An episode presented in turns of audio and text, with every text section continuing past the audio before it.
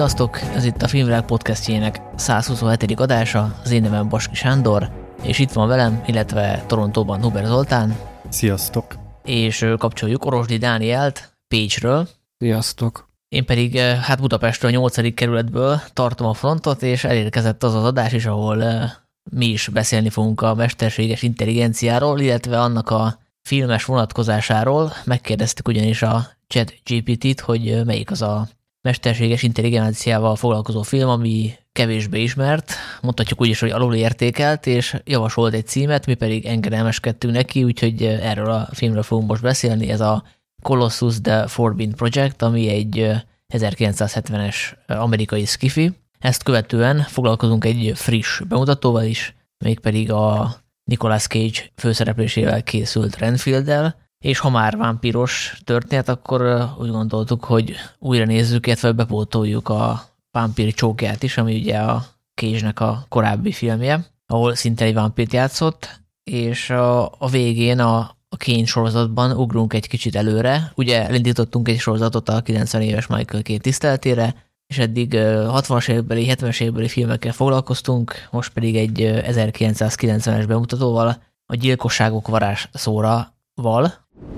És akkor itt az elején el kell mondani, hogy amit eddig hallottatok, azt nem a ChatGPT írta, és ezt azért mondom el, mert ezt, szerintem ezt a point mindenki előtte már, hogy megíratta a, a blogposztot, vagy a podcast bevezetőjét, és, és aztán örült neki, hogy mennyire jó vagy nem jó sikerült. Ugye készült már ChatGPT-vel egy Isten tiszteletnek a szövege is, ha jól tudom, még pár uh-huh. hónapja, szóval ezt, ezt a pointot mindenki előtt, úgyhogy most ezt nem akartuk. De hát ettől függetlenül azért nem lehet kihagyni ezt a, ezt a témát, mert most már a csapból is tényleg a, az EMI folyik, az Artificial Intelligence témája, ami ugye nem friss abból szempontból, hogy aki követte a, a híreket a különböző tudományos magazinokban, az, az tudja, hogy ez, ezek nagyon komolyan dolgoznak az elmúlt 5-10-15 évben, csak ugye nem törte meg át azt a falt, hogy a nagy közönség is izgalomba jöjjön ettől, ami most megtörtént az év elején, vagy a, a múlt év végén, amikor indult a ChatGPT nevű mesterséges intelligenciára épülő chat,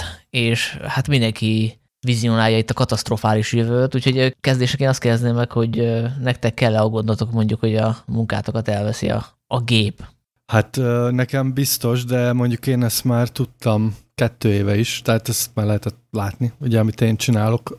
Most nem az újságírásra gondolok, meg nem a podcastelésre, az talán még, hát egyelőre biztonságban van, de már is beszéltünk. De amit én, én egyébként csinálok pénzért, hogy kifizessem a villanyszámlámat, az hát úgy 99%-ban kiváltható már a mostani ChatGPT-vel is.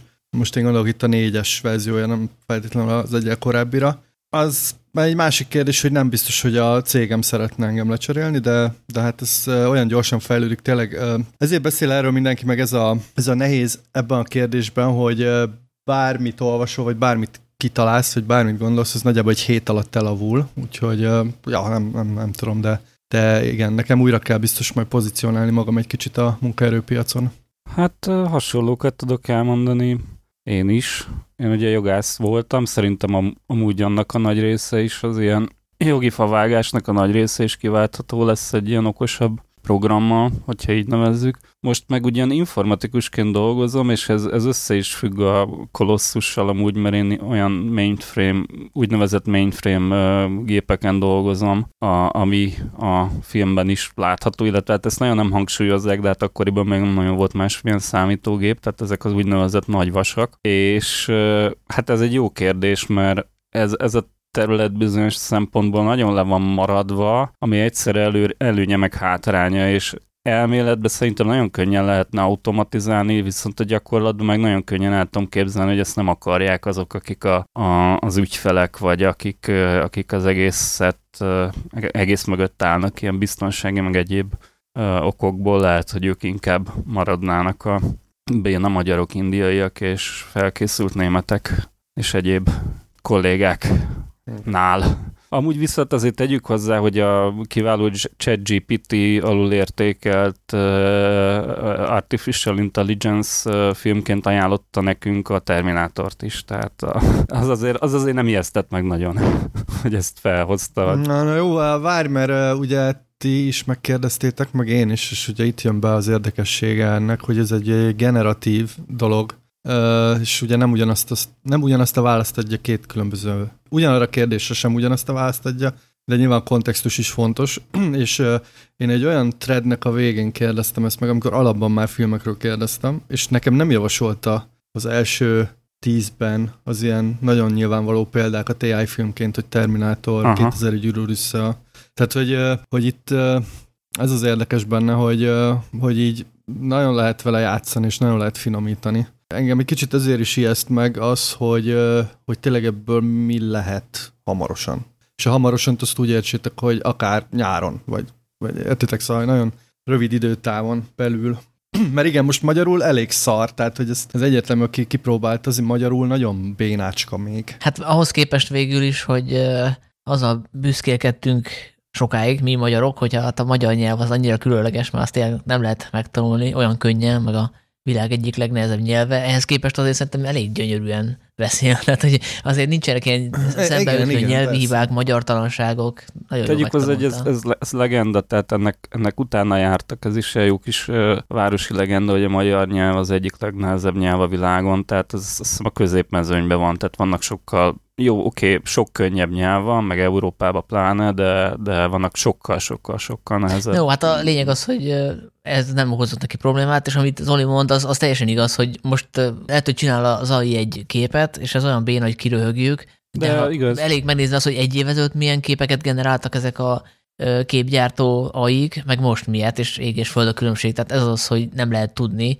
hogy mi az, ami, amit el fog érni. Egy hónap múlva, két hónap múlva, egy év múlva, tehát hogy bármennyire is valószínűtlenek tűnik most egy jóslat, az lehet, hogy be fog igazolódni, és emiatt könnyebb is beleesni ilyen apokaliptikus lelki állapotba, hogy most tényleg azt vizionáljuk, hogy eltűnnek a, nem tudom, a regények, meg a filmek is, és mindent az agyit csinál, mert hogy, mert hogy bármi lehetséges, de szerintem azért egy kicsit túl is van reagálva abban a szempontból, hogy azért nyilvánvalóan, ahol, ahol teljesen logikát az AI használta, ott valószínűleg nem fogjuk használni. Nem hiszem, hogy most érdemes lenne beülni egy olyan filmre, amit teljes egészében egy AI csinált. Ezzel szemben viszont a, nem tudom, a zeneipar részvevő, azok lehet, hogy elkezdhetnek félni, mert hogy tényleg képes olyan zenét generálni, ami megtévesztésig hasonlít a valós, valós zenészeknek a, a zenéjére. Ugye Zoli, te küldtél be a közös chatbe egy cikket, ami nagyon érdekes volt ebből a szempontból, hogy tényleg meg lehet azt csinálni, hogy venni egy Paul McCartney számot a mondjuk a 2000-es évekből, és ott kicserélni a McCartney hangját a fiatal McCartney-ra, amit a, a, az AI generált, és egyszerűen tökéletes már most.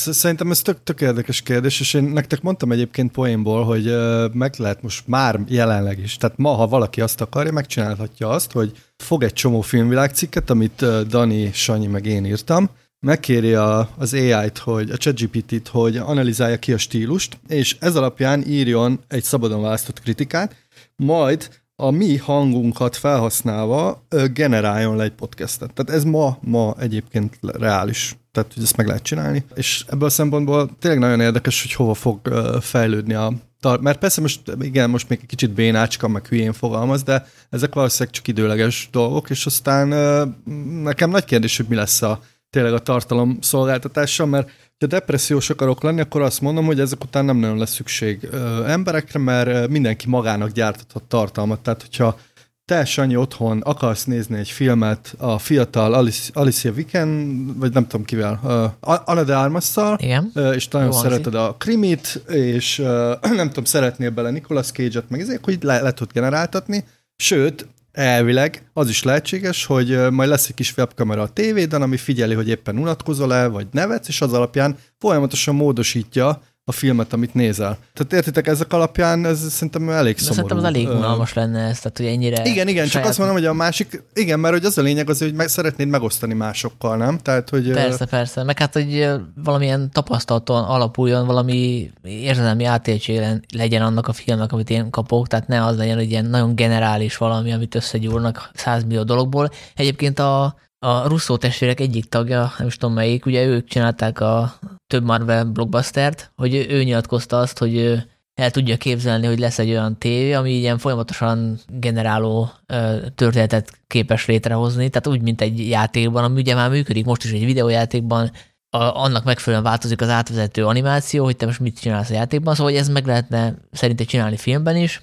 és akkor az történik, hogy hazamész a munka után, és akkor azt, azt akarod mondani, hogy a az én fotorealisztikus avatárom, meg a Manny Monroe avatárja szerepel egy romkomban mondjuk, és akkor zárójel itt azt nagyon vonalúan elfelejtette a Russo, hogy ennek az etikai vonatkozása is vannak, hogy egy halott Igen. színésznőnek a képmását felhasználjuk, bár azt kétségtelen ironikus, hogy az egyik legjobban kihasznált színésznőt a halála után is kihasználjuk ugyanígy. Hát csinálták, ezt meg csinálják is, ugye, tehát meg hú, ki is volt, még, még nem is a Star Wars féle felélesztések voltak talán az elsők, amik ilyen, uh, ilyen nagy felhördülést okoztak, hanem jól emlékszem, emlékeztek a Sky Kapitány világa című film, volt valami hasonló, és abban azt hiszem a Laurence Olivier támasztották fel még ilyen 15-20 éve, rémlik valami?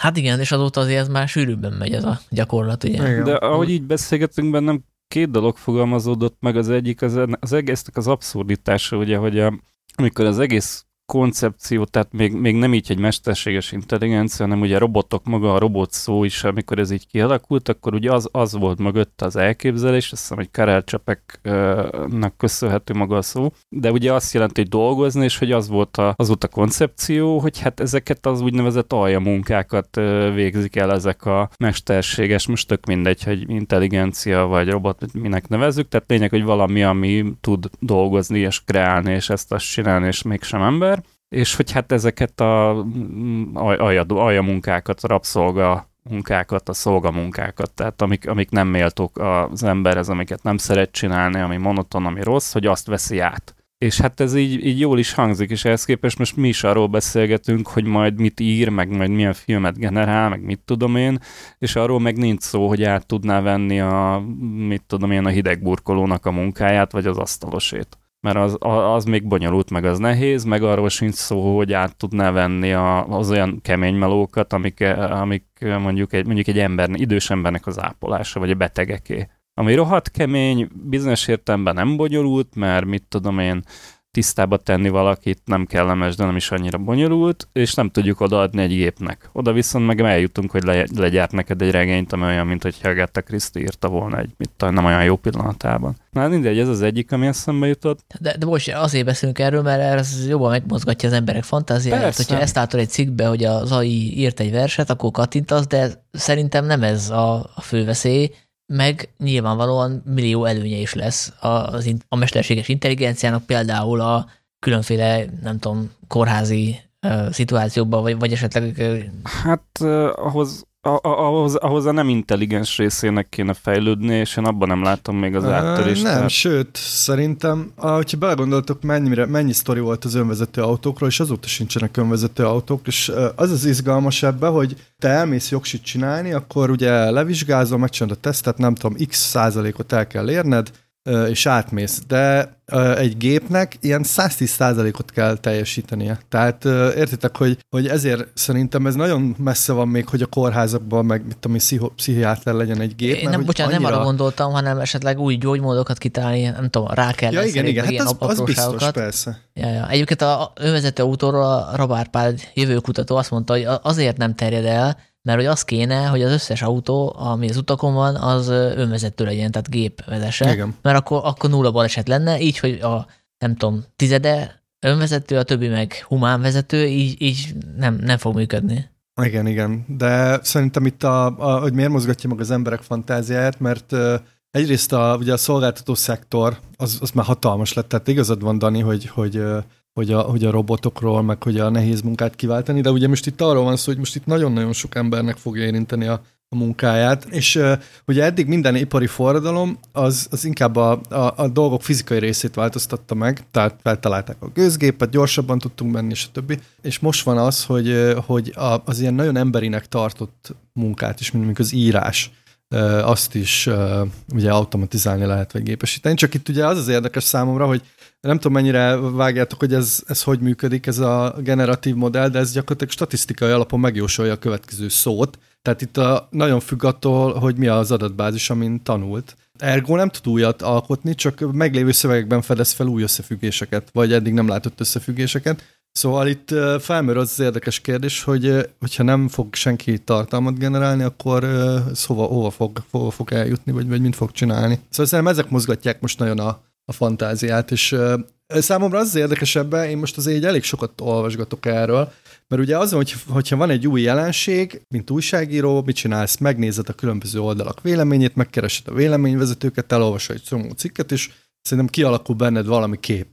Itt az AI-jal meg az van, hogy egyszerűen nincs, nincs ilyen. Én bármennyit olvasok, meg bármit hallgatok, senki nem tud semmit. És szerintem ez a, ez, ez, ez a másik, ami nagyon mozgatja az emberek fantáziát, és azért foglalkoznak vele, mert hogy ez, biztos, ez olyan friss terület, meg olyan, olyan gyorsan fejlődik, és tényleg itt bejön ez az exponenciális fejlődés, amiről most nagyon sokan beszélnek, hogy, hogy ugye nem tudjuk megbecsülni se, hogy milyen, milyen kurva gyorsan fog fejlődni az egész, meg hogy ez mit fog okozni, szerintem ez emiatt van ez most nagyon, nagyon bent a köztudatban. Igen, meg hát uh, erre nyilván sokan azt mondják, hogy ez kifi, meg hogy ez uh, kicsit előre szaladtunk. Most ehhez képest érdemes megnézni a, a most zajló írósztrájkot, ami Amerikában van, ahol konkrétan az egyik vitáspont, hogy a író szakszervezet garanciát kér arra, hogy nem fognak a, a producerek meg a gyártók forgatókönyvet iratni az emmivel, illetve Igen. még forrásként sem használnak emmi által írt anyagokat, tehát ez, ez most egy ilyen kardinális kérdés, holott ez még nem történt meg, de már előre biztosítani akarják. Hát igazuk is Biztosítani van. akarja mindkét fél, hogy ezt, ezt ne lehessen felhasználni, vagy fel lehessen használni. Nyilván a producerek, illetve a stúdiók azt mondhatnák, hogy akkor ezt húzzuk ki, de úgy vannak vele, hogy ez, hogy ez, ezt a kártyát most hagyjuk az asztalon, ez még jó lett valamire, igen. Bár egyébként szerintem most még csak arról van szó, hogy ők ezt ilyen zsarolási potenciálnak használják, tehát most még senki nem akar az AI-val iratni egy új ponyvaregényt, Viszont ez egy tök jó zsarolási kártya ezek, ebben a bértárgyalásban, ami most zajlik. Meg, hát meg ismét akkor hozzátenném, hogy hát ebbe ez a szörnyű, hogy ez most a, a, a ahogy az Zoli mondta, hogy a korábbi uh, ipari forradalmak, vagy maga az ipari forradalom az inkább a fizikai munkaterületén alakított át a dolgokat, itt viszont meg a magas presztízsű, nagy hozzáadott értékű uh, melók kerülnek veszélybe, és, és ez... Hát azért nem csak azok, tehát hogy én nem most csak azok. abba belegondolok, hogy nekem az adóbevallás kitöltése egy emi segítségével fél másodperc, és akkor nem fogom hiányolni azt a könyvelőt, akinek eddig fizettem, vagy nem fizettem, érted? Hát igen, nyilván. Persze, csak ugye pont itt, a, itt van a nagy probléma, hát az hogy... is egy fehér munka. Igen, csak a, a probléma szerintem az, hogy nem, ez ilyen olyan dominó effekt lehet, hogy nem, nem látod be a következményeit. Én most egyébként pont olvasgatok egy könyvet, nagyon ajánlom nektek is, a Chuck Clusterman, The 90s, ez a könyv címe, tehát a 90-es éveket próbálja megfejteni a, a Faszi, aki egyébként újságíró, és nyilván ez Amerikáról szól főleg, de van egy nagyon érdekes fejezet az internetről, ahol azt követi végig, hogy a 90-es években hogy változott az internetnek a megítélése. Tehát nem az, hogy maga az internet hogy fejlődött, hanem hogy mit gondoltak róla és az az nagyon érdekes az internettel kapcsolatban, hogy nem tudom, ti mennyire emlékeztek, a Google előtt, ugye ez elég nehezen kereshető volt az internet, tehát itt az AltaVista az ilyen kb. feldobott mindent, amiben szerepelt az a szó, amire rákerestél, és az egész kaotikus volt, viszont úgy is képzelték el, hogy ez egy ilyen kaotikus valami lesz, ahol mindenki egyenlő, mindenki elmondhatja a véleményét, Ilyen kicsit ilyen ilyen utopisztikus marxista ö, gondolat volt, és aztán, hogy megjelent a Google, mindenki örült, hogy milyen jól lehet keresni, és nézzétek meg, hogy most milyen hatása van az internetnek. Értitek? Tehát, hogy úgy végiggyűrűzött a társadalmon, és, és hogy még most sem, most sem értjük és még szabályozva. a felszínét sem annak a sok mindennek, ami, amit okozott, és hát igen, a másik a szabályozás. És eltelt 20, azt hiszem a Google az ilyen 99 környékén jelent meg. Szóval nekem ez a, ez a para nagyon a, ebben az egészben, hogy egyrészt a szabályozás az esélytelen ezzel lépést tartani, a másik, hogy a, mivel ez piaci alapon, tehát hogy mondjam, már most ugye belépnek a, a Google, a Microsoft, nyilván be fognak lépni a nagy tech cégek is, és a piac azt fogja diktálni, hogy minél gyorsabban fejlesz, minél több mindent kiválts, minél több dolgot csinálj vele, és ez elképesztően be fogja gyorsítani a dolgokat. Szóval nekem ez a, ez a legnagyobb félelmem, hogy mit kezd vele az ember. Tehát, hogy értitek, hogy nem, nem önmagában az, hogy az AI az ez vagy az, vagy ez vált ki, meg azt vált ki, hanem hogy mire fogják használni. És a tapasztalat azt mutatja, hogy nem, nem túl sok jóra. Szóval nem tudom, olvastátok, mert már most volt olyan, hogy csináltak ilyen kamu hirdetést, nem is tudom, hogy hívják azt a, a ja igen, a Joe Rogannel, meg a, a, a Hubermannel, egy ilyen AI generált a videón, ők hirdetnek valami potenciálnövelőt. Tök kamu az egész, de, de nem lehet megkülönböztetni a valóságtól. Szóval szerintem ilyen, ilyen beláthatatlan már most, hogy ez, hogy ez mit, mit fog okozni, és uh, tényleg elsétálni ezzel szerintem lépést tartani. Én azért nem tudok ettől így félni, meg depressziós lenni, bár úgy van rá hajlamom, mert Szerintem ez, ez, ez olyan, mint amikor, mit tudom én, kínálsz egy mezőn, sehol a közelben nincsen menedék, és látod, hogy jön egy hatalmas fekete felhő feléd, és most így vagy utolér és annyi, és izé agyonvág a villám, vagy más irányba vegy, vagy csak kicsit megázol, de nem történik semmi baj. Tehát igazából nem nagyon tud befolyásolni. Én legalábbis Igen. Ö, így vagyok ezzel, hogy így szeretném úgy érezni, hogy van valami befolyásom arra, hogy merre fog haladni ez a történet, de én tartok tőle, hogy nincs. Tehát ennél sokkal triviálisabb dolgokra sincs. Lehet, hogy befolyásod nincs, de mondjuk, hogyha van nálad esőkabát, akkor felveheted. Tehát érted, hogy mit Persze, a, persze, persze. Hogy persze. azért szerintem érdemes így, nem tudom, figyelni, hogy mi történik. Persze kurva sok minden van, meg nagyon polarizált vélemények vannak, meg tényleg itt lehet olvasni mindent, meg, meg annak az ellenkezőjét is, de szerintem azért érdemes egyrészt nem elzárkózni a témától, másrészt meg, meg próbálni valahogy megtalálni hogy te hogy viszonyulsz ez az egészhez? Ebben abszolút egyetértek, csak mondjuk konkrétan az én esetemben ugye 40 éves korom környékén váltottam pályát éppen azért, mert úgy láttam, hogy a, amiben vagyok, az annyira hát nincs nagyon jövője, meg nem volt jó a hely, ahol, stb. szóval voltak gondok, és arra váltottam, ami úgy tűnik, hogy hát ez így ebben van jövő, ennek van, van lehetőség, mit tudom én tudom csinálni. És erre most kiderült, ja, hát én, én, ugye programozónak tanultam, tehát ugye most is, nem tudom, még vannak el azok a cikkek, de akkor nagyon mentek ezek a cikkek, hogy ez a jövő munkája, és ennyi pénzt lehet vele keresni, és ezek a benő programnyelvek, és ennyi ideig lesz garantált az életet, hogy ezt csinál, mindegy. És ez a lényeg, hogy, hogy ha nem is programozóként, de elhelyezkedtem az informatikában, és az egyik első dolog, amit olvasok, a, hát talán nem a chat, de azt hiszem a chat GPT-ről, hogy, hogy gond nélkül legenerál nem tudom milyen hosszú kódokat.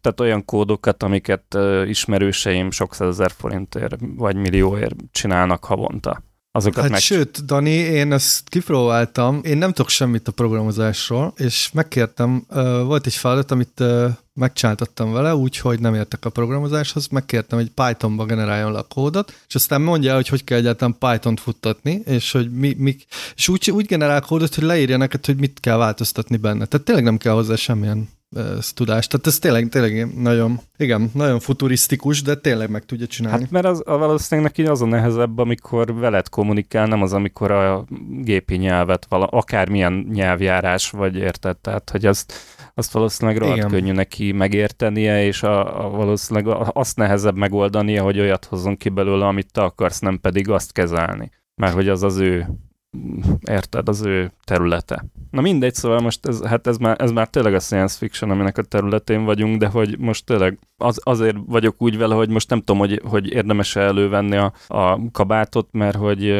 ami, ami nálam van, mert hogy ez lehet, hogy egy vászonkabát, bár én azt hittem, hogy egy nagyon jó kis esőálló viharkabát. Ezért írtam egy chatbe, hogy uh, én biztos, ami biztos lehet, hogy most kitanulom a hideg burkolást, mert az nagyjából uh, alapszinten fél év, és az, az még valószínűleg nagyon sokáig jól fog jönni. Hát ha nekem lenne lövésem ilyen vonalon, én, én abba az irányba mentem volna el egyébként, tehát tényleg ölni lehet egy jó villamos szerelőért, de e, e, előbb ráznám össze magam meg a körülöttem lévőket árammal, mint hogy valamit megcsinálják, az a baj. Én nagyon hát te megkérdezed a chat GPT-t.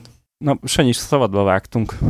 Hát csak annyi, hogy erre a témára nyilván vissza fog majd térni csomószor, úgyhogy lehet, hogy tovább kéne lépni, illetve két dolog jutott csak még eszembe, hogy szerintem nem érdemes klubditaként elzárkózni a technika elől, mert az fog történni, ami az internet bevezetésekor is történt, hogy ugye az akkori, nem tudom, 40-es, 50-es generáció, meg hát nyilván az idősebbek azt mondták, hogy hát én ebből nem kérek, meg nekem jó az a régi világ, és ugye ők lemaradtak, kimaradtak, ha nem tudja kezelni valaki az internetet, akkor az hátrány a munkaerőpiacon, meg mindenhol máshol is, és itt is érdemes azért eh, mondjuk megtanulni, hogy hogyan lehet a akár a ChatGPT-t, vagy a hasonló uh, intelligenciákat használni, tehát hogy milyen, uh, milyen paramétereket kell neki megadni, mert lehet, hogy azon fog múlni, hogy most uh, te kapsz meg egy állást, vagy valaki más, hogy jobban érti a logikáját, jobban tudja a kereső, meg a parancsszavakat használni, és a többi, és a többi.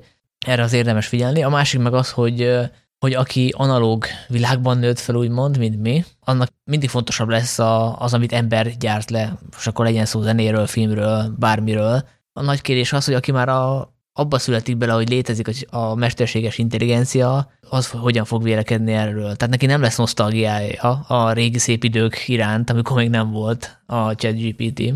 Hát én ezen a téren optimista vagyok, mert nézzétek meg, hogy mik történnek, szóval egy csomó, csomó dolognak a Z generációban is nagy nosztalgiája van. Tehát gondolok itt a társasjátékra pakelit lemezekre, és uh, egyébként én olvastam valahogy tök jó példát, hogy... inkább, nem?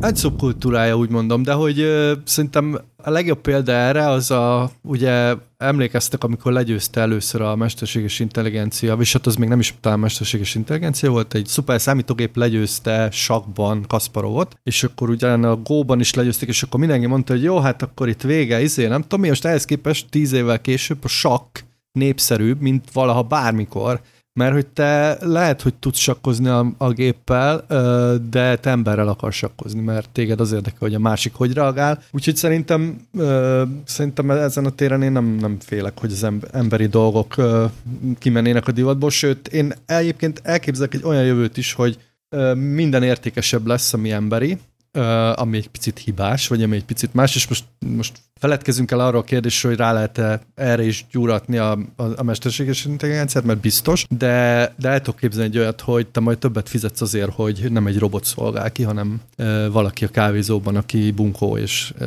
neked ez, ez plusz értéket fog képviselni. Hát én akkor már csak egyet tudok kívánni a kedves hallgatóinknak, mielőtt rátérünk magára a filmre, hogy hallgassanak ludditákat kiváló magyar. Ú, tényleg luditák. Magyar Ebdo, és teljesen homegrown, és nem artificial, úgyhogy de ők még vannak? Ö, né, néha alkotnak. Néha igen, alkotnak. szerintem igen. az már régen, régen, meg, még régen feloszlotta. Felosztott a testvérpár.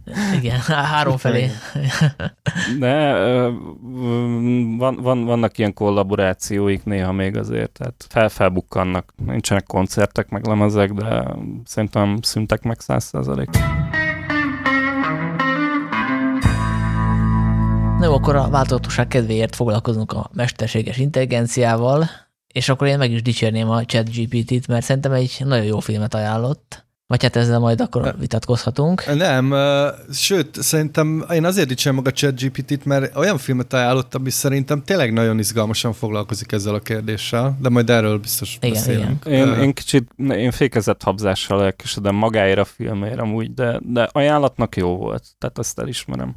Ez pedig az 1970-es Colossus The Forbidden Project, ami azért hát nem volt egy ilyen kis független produkció, tehát a Universal Pictures gyártotta le, szóval ennek ennél nyilván nincs, nincs olyan rangon kezelve, mint mondjuk egy Alien vagy egy 2001 űrudöszelja, de azt, azt is túlzás lenne mondani, hogy ez egy elfelejtett film lenne. Hát nálunk nem ismert, azt hiszem, hogy nem is volt magyar forgalmazása, illetve adás előtt utána néztünk, és úgy tűnik, hogy nem volt. És hát tényleg, tényleg jó passzol ez a diskurzushoz, mert hogy arról szól, hogy a, az amerikai Védelmi Minisztérium, illetve valamelyik különleges nukleáris programja legyárt egy szuper számítógépet, ezt hívják úgy, hogy kolosszus, aminek ugye az a funkciója, hogy a hidegháborúban így monitorozza, hogy milyen veszélyek leselkednek az USA-ra, illetve ez egy teljesen önállátó számítógép, tehát egy hegyben el van rejtve, jó mélyen, és a saját nukleáris reaktora működteti, és elvileg be sem lehet oda hatolni. Tehát amikor bekapcsolják a gépet, akkor utána már uh, se ki, se be. És hát az a meglepetés éri az alkotókat, meg a, az USA elnökét, hogy amikor a gépet bekapcsolják, akkor egy olyan üzenetet ad, amire nem volt beprogramozva. Azt mondja, hogy van egy másik rendszer, és kiderül, hogy arra utal, hogy a, az oroszok is kifejlesztettek egy hasonló szuperkomputert, azt úgy hívják, hogy Gordian, és a, a két gép összekapcsolódik, elkezdenek egymással kommunikálni, illetve előtte kialakítanak egy közös nyelvet. Már ez is baromi érdekes szerintem, hogy, hogy ezen a apróságon, hogy a két gép hogy tud beszélgetni egymással, nem lépnek túl az alkotók, hanem egy jó 20-30 percig a, a filmnek a témája, hogy hogyan lehet ilyen közös nyelvet találni. És ebből szempontból nekem a, az érkezés jutott eszembe, mert az is a, mm. a, a nyelvi problematikáról szól, a, ahol a, a kommunikáció ugye a kulcs, és aztán hát azért átmegy egy hagyományosabb skifibe is a vége felé, és nem tudom ebből mennyit áruljunk el, mert ez végül egy ajánló is, de azért szerintem érdemes beszélni a, a történetről, ha mondjuk az utolsó harmadát nem is, nem is lőjük le. Hát ezt akkor ne lőjük le, akkor ne spoilerezzünk. A nekem a nyelvi témáról amúgy a függetlenség napja ugrott be, ami, amiben így mindenki, aki foglalkozott egy picit programnyelvekkel, így fogta a fét, hogy hogy lehet ilyen hülyeséget kitalálni, hogy na most ez, ez nem spoiler, mert szerintem ezt a filmet tényleg mindenki látta, aki akarta, hogy ugye meghekkelik gyakorlatilag a, a, az idegen inváziót vezető űrhajót gyakorlatilag behatolnak, és ráküldenek egy vírust, és így tudják a végén legyőzni.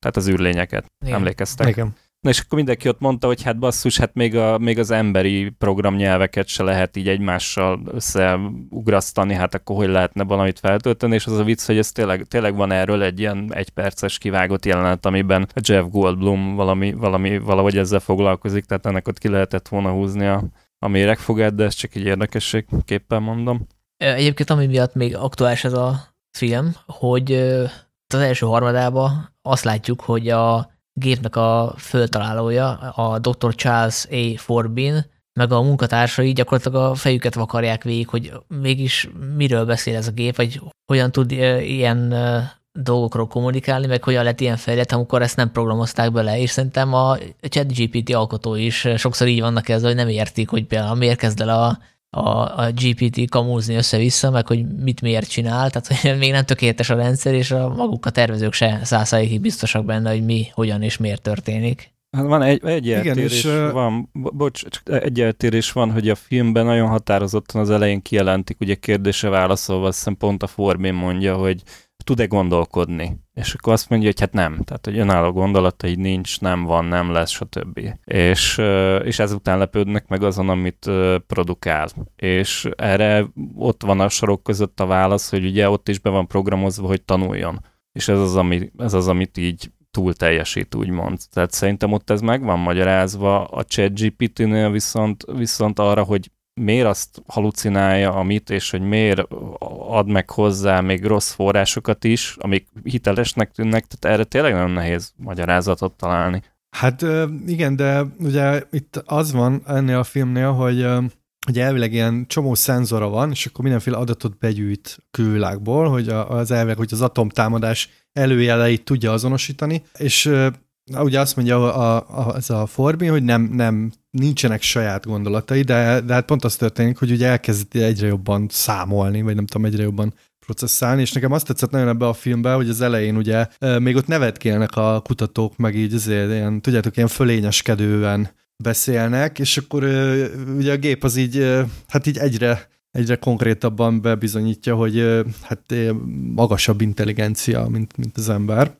És ez szerintem ez egy valós, valós probléma, tehát hogy ezzel mindenképp foglalkozni kell, és egyébként ezzel foglalkoznak is, hogy ugye, hogyha csinálsz egy gépet, ami elvileg tanul, akkor, akkor egy idő után láthatja az embert, és akkor nem fogod, nem fogod érteni. Tehát a, a chat GPT-nél azért szerintem nem az van, hogy nem érted, hogy miért halucinál, ha, mert hogy az van, hogy a szövegekből összegenerál valamit. Szerintem ott, ott azért az elméleti síkja megvan, hogy vissza tudod-e fejteni. Ugye itt, itt ennél a a kolosszusnál az történik, hogy egy idő után olyan fejlett matematikai szintre jut, hogy, hogy már ők se értik. Tehát, hogy már az elméleti ö, alapja sincs meg annak, hogy visszafejtsék, amit... amit meg hát azt a nyelvet nem is akar. értik, amivel a igen, orosz igen, igen. számítógéppel generál. Tehát, hogy kreáltak a gépek egy olyan nyelvet, amit csak ők ketten értenek gyakorlatilag.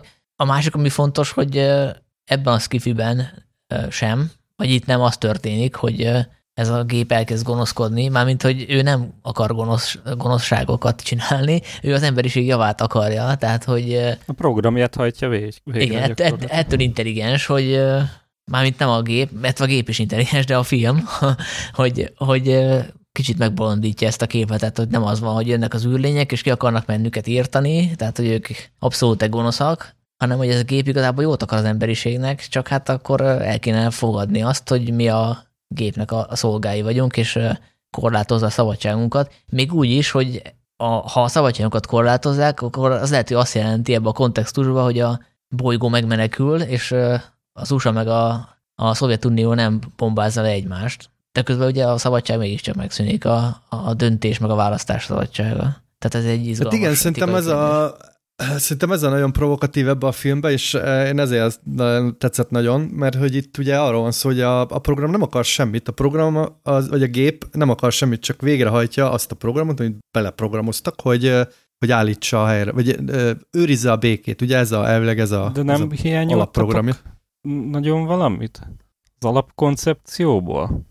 Mire gondolsz? Hát é- nekem, rögtön, a, rögtön a film elején, meg, meg kicsit később is itt folyamatosan szólt a tűzjelző a fejembe, hogy tehát pont Amerikában, ahol, ahol ugye nagyon adnak arra, most mindegy, hogy ez erre azt mondjuk, hogy szimpadias, meg nem érdemi, mit tudom én, de nagyon adnak demokratikus felhatalmazásra, meg hogy választott tisztségviselők, kontroll, ki legyen egyensúlyozva, stb. Igen. Tehát, hogy ott megcsinálnak ezt, hogy eh, létrehoznak egy olyan rendszert, amihez semmi hozzáférésük nincsen, és így rábízzák a dolgot, hogy jó, akkor innentől kezdve te csinálod, mert tökéletesen fogod csinálni, ezt így megfogják, így, tehát így De, el de várj, tudjátok itt ezt képzelni, történik? hogy be, bekopogtat egy tudós, egy, egy Neumann János szintű tudós, és azt mondja, hogy létre tudnék hozni egy olyan számítógépet, ami leveszi a vállalatokról azt a kérdést, hogy most elinduljanak-e a rakéták, vagy sem.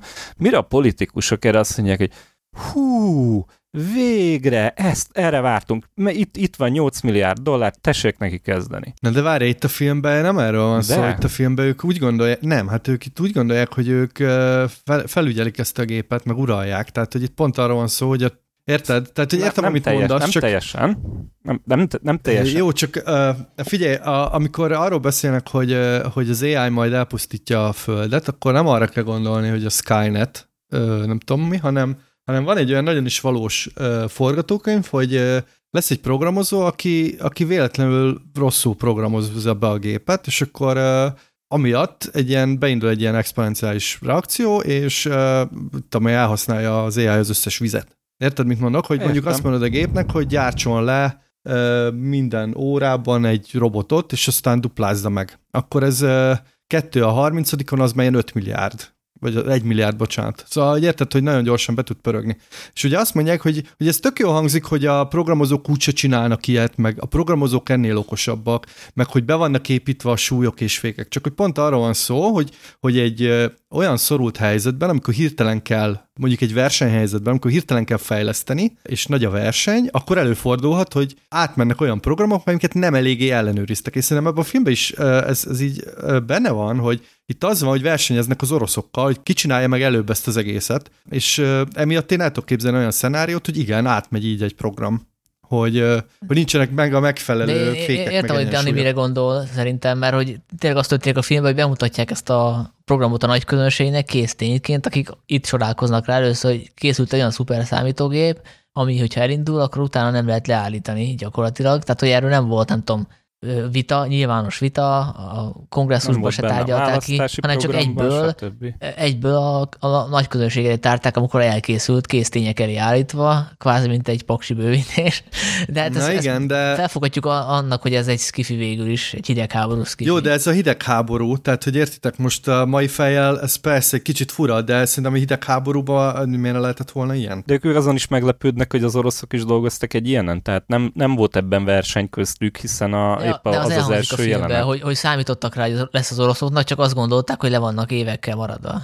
Hát Igen. Konkrétan a CIA, és az azt mondja, hogy ja, hát ott észleltünk valamit, de hát nem gondolt, nem tudtuk, hogy mi az. Tehát ott valójában nagyon, nagyon nem gondolták ők, nagyon nem gondoltak ők arra, hogy az oroszok is már ne, érdemben foglalkoznak vele, tehát nem a verseny hajszolta bele őket, hanem az a fikciója a filmnek, az az alaphelyzet, hogy, hogy a, az amcsik ki akarják váltani, ezt ki is mondják az elején, hogy az emberi hibát akarják kiváltani azzal, hogy létrehozzák ezt a rendszert, ami egyben azért tök jó és biztonságos, mert hogy nem lehet utána behatolni, nem lehet rajta semmit korrigálni, hanem hogy tökéletesen fog működni. Te el tudod képzelni, hogy ezt valaki elhiszi, és így, így nem mondja azt, hogy jó, de azért legyen, legyen valahol hátul egy, tudom én, csak lakattal zárható kis bejárat, vagy vala, valahol egy főkapcsoló, amit mit tudom én, csak, csak úgy nyomhatunk meg, hogy minden kongresszus képviselő egyszerre nyomja, vagy tehát bármi. Na jó, de akkor nem ilyen izgalmas a film, érted?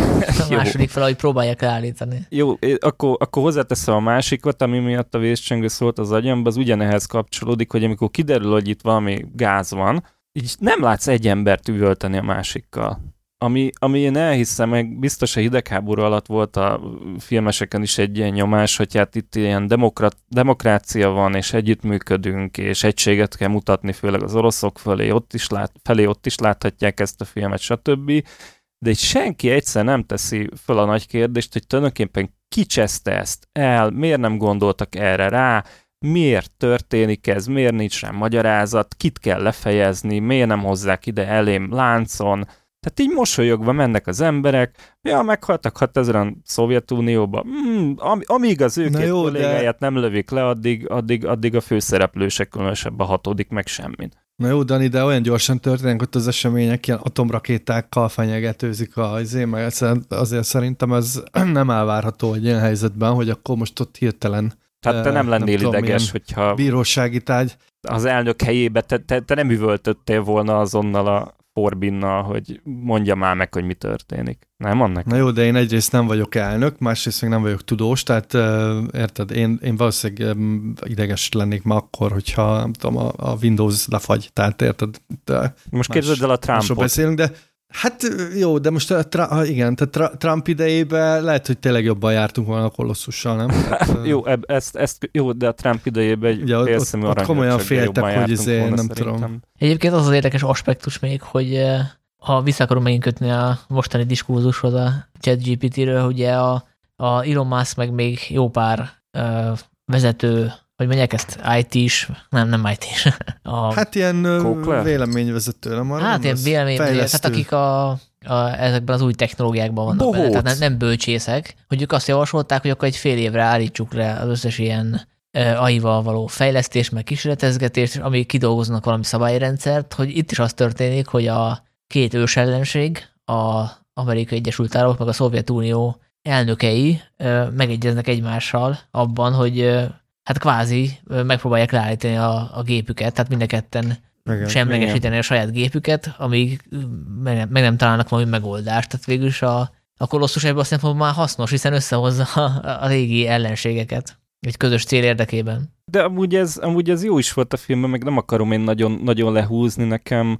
Amúgy tulajdonképpen ez volt a fő, fő bajom vele, ez, ez, meg, meg egy-két ilyen hollywoodi dolog, és a főszereplő, én ezek miatt nem tudtam ennyire rezegni vele, nem volt ez egy rossz film, meg nem, abszolút nem volt, nem volt buta film, tehát azt, azt, azt abszolút nem, nem mondanám, csak kicsit, né, néha nekem egy kicsit a, a, amit és ahogy felvázolt, az nekem vagy, vagy fura volt, vagy nem volt hiteles. A főszereplővel mi a probléma, hogy túl, túl szürke volt? Hát egyrészt én nagyon nem hittem el neki, hogy ő egy ö, zseniális ö, tudós, de mondjuk ez egy dolog. A, a másik meg az, amit, amit már említettem, tehát van, van neki, utána is olvastam a Manusnak, mert érdekelt, Tényleg ő egy ilyen, egy ilyen alapvetően egy ilyen tévészínész volt, és főleg ilyen, ilyen napi sorozatokban volt népszerű, és így valahogy összeállt nekem a kép. Tehát tényleg ezzel a, ezzel a joviális fél, félmosolyjal játsz el a filmet, hogy bármi, ami, ami így lehet, ha akarod, lehet látni egy intellektuális uh, hozzáállásnak, hogy hát persze majd megoldjuk, meg orvosoljuk, meg ő érti, meg mit tudom én, de én inkább azt láttam benne, hogy, hogy, ez, hogy egy ilyen, egy ilyen bájgúnár csávó, aki, aki ezzel él túl így a mindennapokban. És nagyon nem jött össze. Láttál már interjút egyébként ezekkel, a, akik most az AI területen ilyen vezető arcok, például a, a Sam Altmannal? Nem, ő, te, nem de ő, ő, ő az a tudós, aki ezeken dolgozik, vagy az, aki a pénzt adja? Nem, ő az, aki ezt az egész céget gründolta, meg kitalálta, hogy menjenek, vagy legyenek, menjenek a nagy közönség elő vele, és ő ugyanezzel az optimizmussal beszél arról, hogy ez, ez milyen szuper jó, és ugyanilyen optimizmussal beszél arról, hogy hát igen, vannak ilyen félelmek, hogy esetleg ez meg az. Szerintem ez a, ez a tudós ábrázolás, ez, de nem, szerintem ez a tudós ábrázolás... Zoli. Nem optimizmus, de tehát az, hogy nem látszik rajta, hogy ő egy okos ember lenne. Egyébként ez, ez még, egy, ez még egy, egy ügyvezetőn se kell, hogy, vagy hogy hívják ezeket, vagy vannak erre szép szavak. És hogy ez zavart a filmben, hogy, igen, hogy úgy igen. érezted, hogy, Egyébként hogy nem hitted el, hogy ez a... Charlton Heston meg a Gregory Peck volt az esélyes, tehát hogy ők Peck még kevésbé lettek volna, volna intellektuálisak szerintem, csak aztán a rendező rájött, hogy, hogy hát egy viszonylag ismeretlen figura kéne mondjuk a Peck nem, nem a legsokszínűbb színész a világon, de speciál ő szerintem tudta volna hozni azt, amire én, én gondolok. A Heston egy jó kérdés, ő nem volt egy annyira rossz színész, most, hogy egy, egy ilyen tudóst mennyire tudott volna hozni, hát uh, oké. Okay. Vannak fejemben emberek, tudnék mondani példákat, de tök mindegy. A lényeg az, hogy ebbe a fickóba én nem láttam azt a, azt a tudóst, aki, aki, aki, akinek el tudtam én hinni ezt az egészet azt, akit a Zoli említett, hogy, hogy aki, aki az arca kifelé, meg aki döntéseket hoz, azt igen. Azt, aki kitalálja a komputert, és leül, és a papír fölött szöszmötöl, és számol, és fejből tudja, meg érti a relativitás elméletet, mit tudom én, azt én nem láttam ebbe az ürgébe. Ami, amikor ott jött az a rész a csajjal, az a, az a mellékszál, az abba teljesen otthon volt. Tehát az látszott, hogy az ő terepe. Egyébként, ha itt tartunk, akkor azt én elmondanám a azon kedves hallgatóknak, akik annyira nem érdeklődnek a skifi iránt, főleg a hard skifi iránt, hogy, hogy egyébként ez a film szerintem elég vicces is helyenként, tehát hogy... Igen, abszolút. Az talán még nem akkor a spoiler, hogy egy idővel, idővel a, a gép megtanul látni is, mert hogy ilyen kamerákat installáltat mindenhová, többek közt a, a, a tervezőnek, a tervezőjének a házába is, beleértve a hálószobát, meg a fürdőt is, és elkezdenek még sűrűbben kommunikálni, beszélni egymással, és szerintem azok azok részek e-, egész viccesek. Még ha nem tudom, hogy annak szánták-e, de, de ebből szempontból is tök hát szerintem, a film. Szerintem annak szánták, mert ott a komputer kifejezetten ilyen, ilyen vicces, meg ironikus válaszokat ad néha, meg, meg ironikus kérdéseket tesz fel. De egyébként szerintem, Dani, az a különbség kettőnk között, hogy, hogy én ezt a filmet abszolút az AI a jelenlegi AI probléma szemüvegén keresztül néztem, és azt tudom, hogy nem túl jó, de én nem úgy néztem, mint egy filmfilm, hanem, hanem mint egy probléma, probléma felvető néztem. film. Érted, mit mondok, hogy alapban így kérdeztük meg az AI, a ChatGPT-t is, hogy javasolj egy filmet, az, és nem azt kérdeztük, hogy javasolj egy jó szifit, amiben nem mellesleg ez a téma is benne van, hanem azt kérdeztük, hogy ezt a, ezt a kérdést melyik kevésbé ismert film vizsgálja a legjobban, és uh, szerintem ebből a szempontból egy tök jó találat, mert hogy uh, mert itt, itt pedzegettük, hogy, hogy nagyon jó dolgok vannak ebben a filmben, amik nagyon relevánsak most, és ebből a szempontból most az, hogy a, a színész nem túl jó, érted, az nekem annyira nem Hát de még most elvileg filmekről beszélgető filmkritikusok vagyunk, úgy gondoltam, hogy van ennek létjogosultsága, vagy esetleg a színészi... Nem azt mondom, hogy nincs létjogosultsága annak, amit mondasz, ezt senki nem mondta. Azt mondom, hogy, hogy ez a különbség a kettőnk között, hogy, hogy valószínűleg én azért pörögtem erre a film rá, rá jobban, mint te. Uh-huh. Nem, nem, ez, ez rendben is van, de mond, tehát az, az, az a kérdés, hogy ez okos film és jó dolgokat mond erről a problémáról, én azt aláírom nekem, mint filmélménnyel voltak vele gondjaim, és szerintem tehát az, az olvasók egy része az biztos örül neki, hogyha nem az, azzal felvértezve kell esetleg neki vágni ennek a filmnek, hogy hát itt nagyon okos dolgokat fog megtudni az AI működéséről, vagy hogy mi, milyen veszélyei vannak, hanem mondjuk na nem felkészül arra is, hogy hát bizonyos dolgoknál egy kicsit el kell engedni a fantáziáját, jobban, mint ahogy mondjuk egy science fictionnél az indokolt, mert ugye ott is azért vannak bizonyos játékszabályok. Tehát itt ugye, mikor készült ez a film? 70 körül? 70. 70, igen. És azt hiszem 90-ben játszódik, vagy ezt nem is mondják. Azt, De a, re- regény 90-ben játszódik, mert utána, am- amúgy szerintem a regény egy kicsit következetesebb ebből a szempontból, tehát itt, itt én, én, én némi állam, államgyári behatást látok, tehát azt hiszem a... Te elolvastad regény... a regényt gyorsan? Nem, csak mert elolvastam Wikipédia cikket, meg egy-két dolgot, ott például eleve a, eleve a Forbin egy 50-es fickó, tehát most a, ez a főszereplő úgy ránézésre azért egy tízessel legalább ö, fiatalabb, ö, meg mit tudom én, ott van, kiderül, hogy van szovjet ügynök is, Na mindegy, szóval ez egy kicsit, kicsit ilyen államgyári ö, pakolást kapott ez a sztori, ami azért is érdekes, mert, mert az egyik legismertebb név a stáblistán nekem, a, ha beszélhetünk erről, az a forgatókönyvíró volt a James Bridges, akit biztos ti is tudtak, a Kína szindróma, ami bizonyos szempontból hasonló film, az az ő filmje, meg mi van még? Városi Cowboy, Travoltával. Nincs meg? De, de persze, megvan, megvan, megvan. De, de... Meg hát a rendezőnek is van egy híres filmje, ha olyan túl sok nincs is, ugye a Joseph Sargentről van szó, a hú, mi is a magyar címe? A, a Taking of Pelham. Taking of Pelham, one, two, three, igen. Annak mi a magyar cím? Hajsza föld alatt. Igen, igen, igen. Ez az egyik, az a több, több magyar cím. Igen. Még akkor annyit elmondok, hogy amúgy a Cameronnak ez egy nagy kedvence volt, ezt nem tudom, olvastátok-e? Igen? I- igen, hogy a, hát ez a Skynet gyakorlatilag. Ja, Skynet, igen. Igen, igen tehát a igen. Skynet-et azt innen vette, és a színészt, akivel ő elégedett volt velem ellentétben, tehát lehet, hogy én most egy ilyen abszolút szem, szembe lovagolok a széllel, de hogy ő e- emiatt a film miatt vette bele a Titanicba, mert hogy kapott szerepet a- az űrge, Aha. űrge a Titanicba. Ez volt az egyik, másik meg, hogy a háborús játékok, azt nem tudom, láttátok-e, Ja, igen, az, a, az nagyon jó. az na- de nagyon Ah. ezen a vonalon van az, az a film is, tehát Igen, hát ott ugye ott uh, van egy ilyen tini vonal is, a Ma- Matthew, Bro- ez a Matthew broderick Igen, igen, igen, igen, igen, igen. De, de így a, hát a sztorinak, mit tudom én, egy része, alaphelyzete, mit tudom én, az, az nagyon erősen hajaz, hajaz rá. Hát akinek felkeltette a figyelmét ez a ajánló, az nézze meg és kommentálja be a Filmvilág Podcast Facebook csoportjába, hogy kinek volt igaza, vagy hogy ő tudta-e mostani helyzet szemszögéből nézni, vagy esetleg filmként. Engem mindenképpen érdekel, és én ezt egy jó találtnak tartom, mert tényleg nem hallottam erről a filmről eddig, és örülök, hogy megnéztem. Ezzel én is így vagyok amúgy. Ja, köszönjük AI. És akkor a következőkben egy olyan színész munkásságáról fogunk beszélni, akit egész biztosan nem fog tudni az AI legenerálni, legalábbis mostanában nem. Nicolas Cage ugyanis utánozhatatlan. Ebben a podcastban legalábbis mi kedveljük a munkásságát, illetve Dani álláspontját még nem tudjuk, de mindjárt kiderül. Kedvelem. Na, szuper.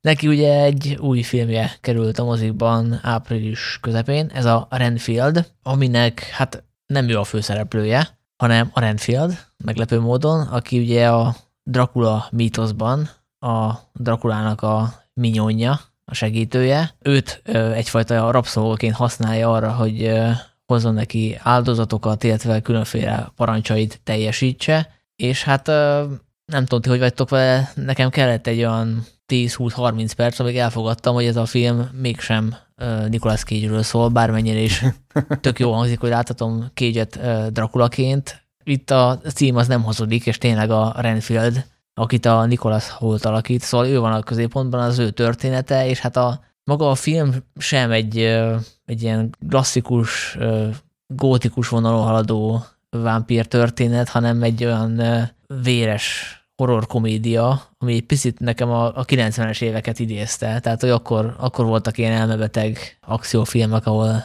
teljesen ilyen korhatáros akciók voltak. Szóval, hogy kellett egy ilyen 20-30 perces akklimatizációs időszak, és utána én nagyon élveztem. Pont emiatt a kicsit ilyen 90-es évek hangulat miatt. Addig a pontig picit zavart, hogy miért vannak itt mindenféle mellékarakterek, ugye itt bejönnek különféle gangsterek, van egy nyomozós szál, megismerjük a rendőrnőt is, akit a Aquafina alakít egyébként. Szóval, hogy a végére tudtam menni a filmmel, az elején egy picit, picit kellett szokni. Én hasonlóan vagyok, mint te. Én, én engem nem is, a, nem is az lepett meg, hogy, hogy 90-es évek, hanem, hanem inkább a, a filmnek a, a, a tónusa. Ugye egyrészt ilyen nagyon gór, de mint ilyen véres, meg fröcsögös, de, de, de az ilyen humor, képregényes, humorosabb formából. És én nem tudtam, hogy ez ilyen, hát hogy mondjam, ez, ez inkább vígjáték szerintem. Tehát nem, nem igazán lehet komoly, komolyan venni, és én valamiért ezt nem, nem tudtam, hogy ez, hogy ez az, mondjuk én nem nagyon szoktam így trélereket nézni, meg utána olvasni, de, de aztán én is, mikor ráálltam, akkor, akkor így elkezdtem élvezni, aztán nekem a végére egy picit elfogyott a,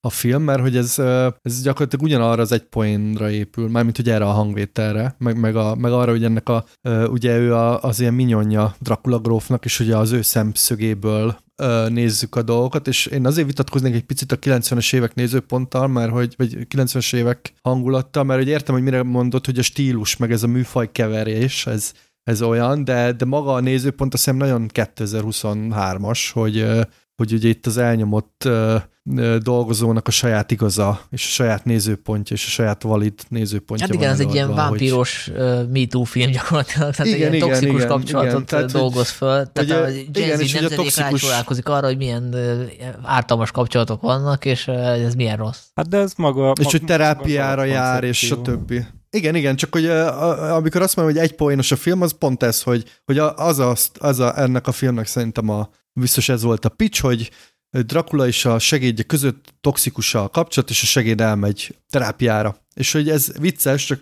másfél óráig azért nem feltétlenül. Ah. De szerencsére azért időről időre felbukkan Nicolas Cage, akit én a kortárs színjátszás legnagyobb zsenének tartok egyébként, és szerintem nagyon szórakoztató volt itt is. Nyilván, hogyha több lett volna belőle, akkor még jobb lett volna. Én, én alapvetően veletek vagyok. Sanyi, te a, az akciókra értetted elsősorban a 90-es éveket? Hát igen, meg a, a műfaj kevésre, meg hogy ennyire karikaturisztikusan van ábrázolva például ez a gangster család. Nek, mert nekem ilyen Matrixos volt, ami mondjuk ilyen kora 2000-es évek inkább, amikor jöttek ezek a Matrix klónok nagyiparban, meg volt Underworld, arra talán emlékeztek, az kifejezetten ilyen vámpiros, ja, igen, igen, igen. farkasos irányba vitte el ezt a dolgot. Nekem, nekem kifejezetten kellemes meglepetés volt ez a film, ugyanis semmit nem tudtam előzetesen róla. Ö, azt hiszem csak a plakátját láttam, meg tudtam, hogy létezik, meg talán meg az meg volt, hogy Nicholas Holt ö, lesz a Renfield, és valami miatt én azt gondoltam, de még ebbe sem voltam biztos, hogy ez a, a Nicolas Cage-nek ezek közé a trash filmjei közé illeszkedik, tehát ilyen szempontból nem volt semmilyen minőségi elvárásom, és rögtön az elején nagyon kellemesen meglepődtem, mert hogy hogy láttam, hát egyrészt az az alapkoncepció, ami hát lehet mondani, hogy talán kicsit elfárad a végére, mondjuk szerintem pont, pont kibírta 90 percet szüken, de oké, okay, ez, ez, ez egy védhető álláspont, hogy elfárad, az, az, az szerintem olyan okosan van kitalálva, tehát aki, aki rájött erre, hogy hát ezt a toxikus munkai kapcsolat dolgot, ezt rá lehet húzni egy vámpír, vámpír és az ő szolgája kapcsolatára, és akkor legyen már Dracula és a Renfield, az, az nagyon jó kitalálta ezt, és, és utána jó, jó helyzeteket, meg jó poénokat hoztak ki ebből, tehát ahogy, a, mm, ahogy ahogy beszólnak egymásnak néha, tehát a dialógusok, a, amilyen pofákat vágnak, az hát jó, nyilván egy végjátéknál ezek működnek, de hogy nekem, nekem az abszolút hozta a szintet. Ami nem működött, hát ma úgy látszik, ez egy ilyen nap, hogy nekem a színészekkel van a, van a bajom, hogy hívják a, a rendőrhölgyet, aki ugye a... Aquafina. Aquafina.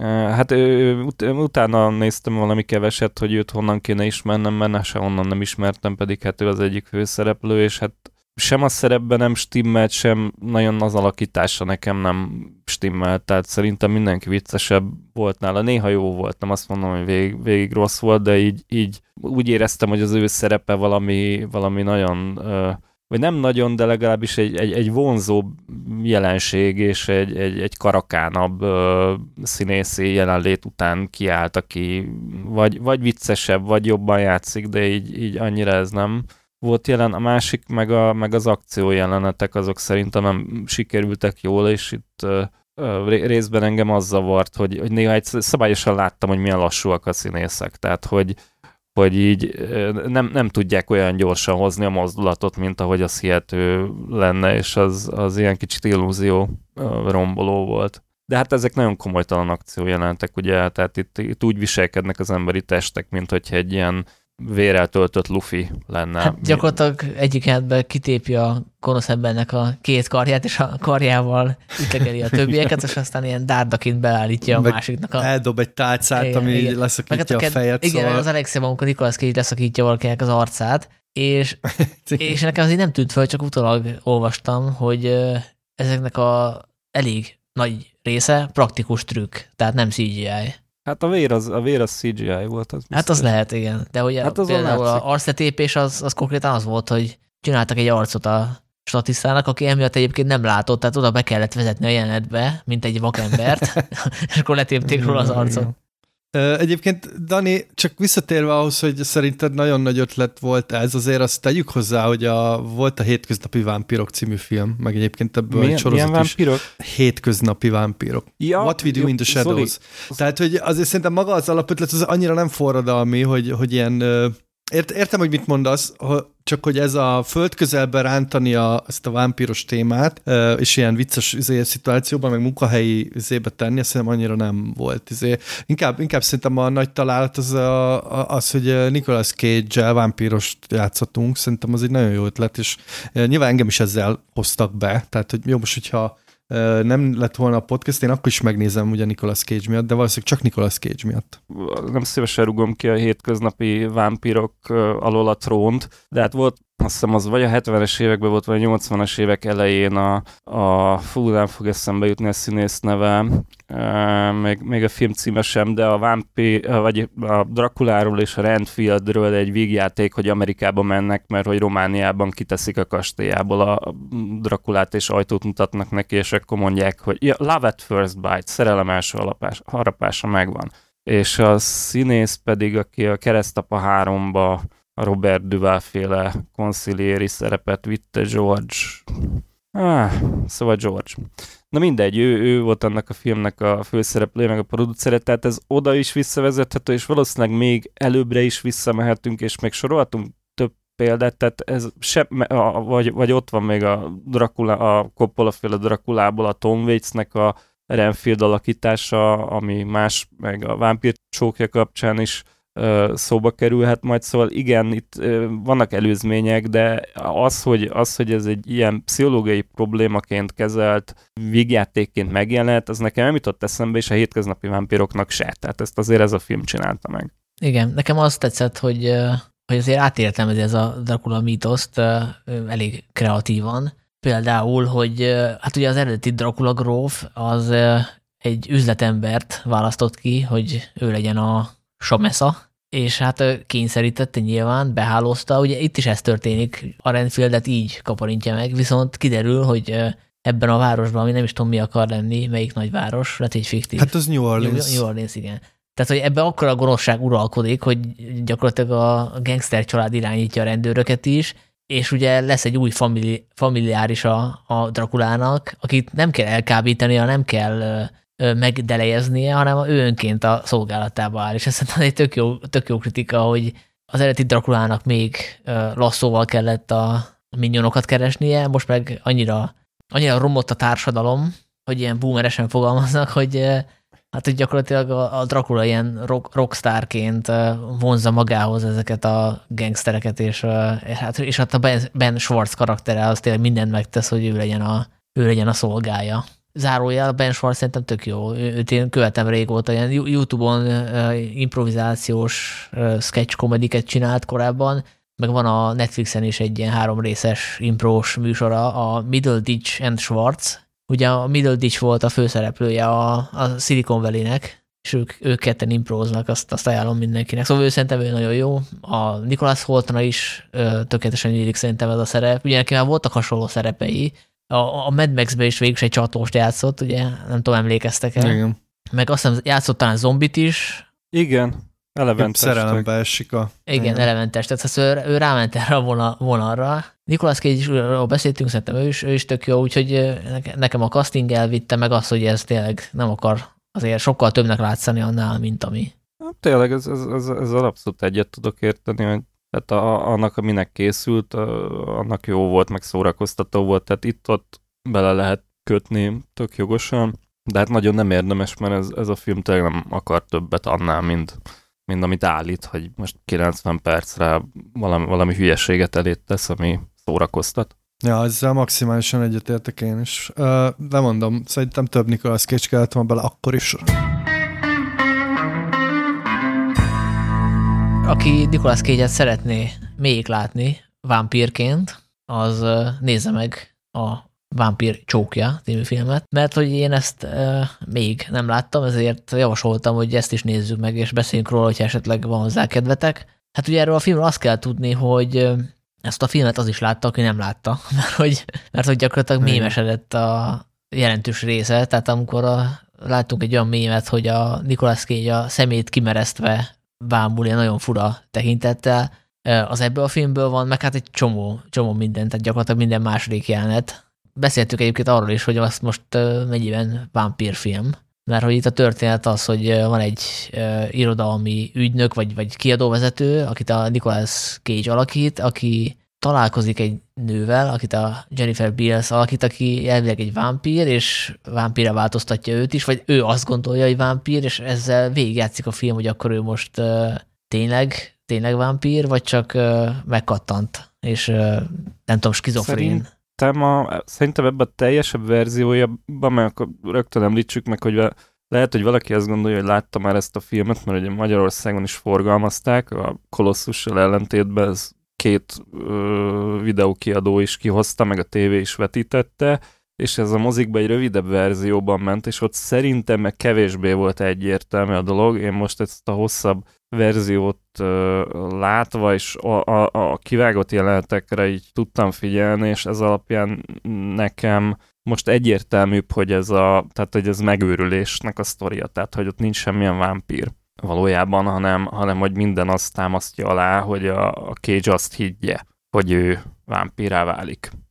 Én is azon a véleményem vagyok. De, de nem, nem száz százalék a dolog. Szerintem uh, itt nyilván az van, hogy uh, most attól függ, hogy te kinek a nézőpontját fogadod el, hogy most kinek, kinek a szemszögéből látjuk a filmet, egy ilyen isteni nézőpontból nézzük el, mint amilyen néző, tehát, és akkor amit látsz, az a valóság, és akkor Nicolas Cage tényleg vámpírá változik, vagy azt mondod, hogy ez egy ilyen szubjektív film, Nicolas Cage fejében járunk, és hát az átalakított karakter fejében járunk, és így gyakorlatilag arról van szó, hogy ez a faszi annyira makányos, és annyira ö, vágyik valamiféle ilyen, nem is tudom, ilyen rendes kapcsolatra, hogy, hogy bekattan kvázi. És, és szerintem a, a filmnek a vége, ami azért sokkal komorabb, mint az eleje, az, az szerintem ezt, ezt, a, ezt az irányt húzza alá, hogy itt tényleg képzelgésről van szó. Szóval konkrétan van egy jelenet, ami full képzelgés. És egyébként, a, hogyha ugye ezt a filmet ugyanaz írta, a Joseph Minion, aki, a, aki a, az After hours mi, mi a magyar címe? Lidérce sórák. Lidérce sórák, amiről majd a Scorsese sorozatban hamarosan egyébként beszélünk, mert odaérünk lassan. Azért a két film között szerintem vannak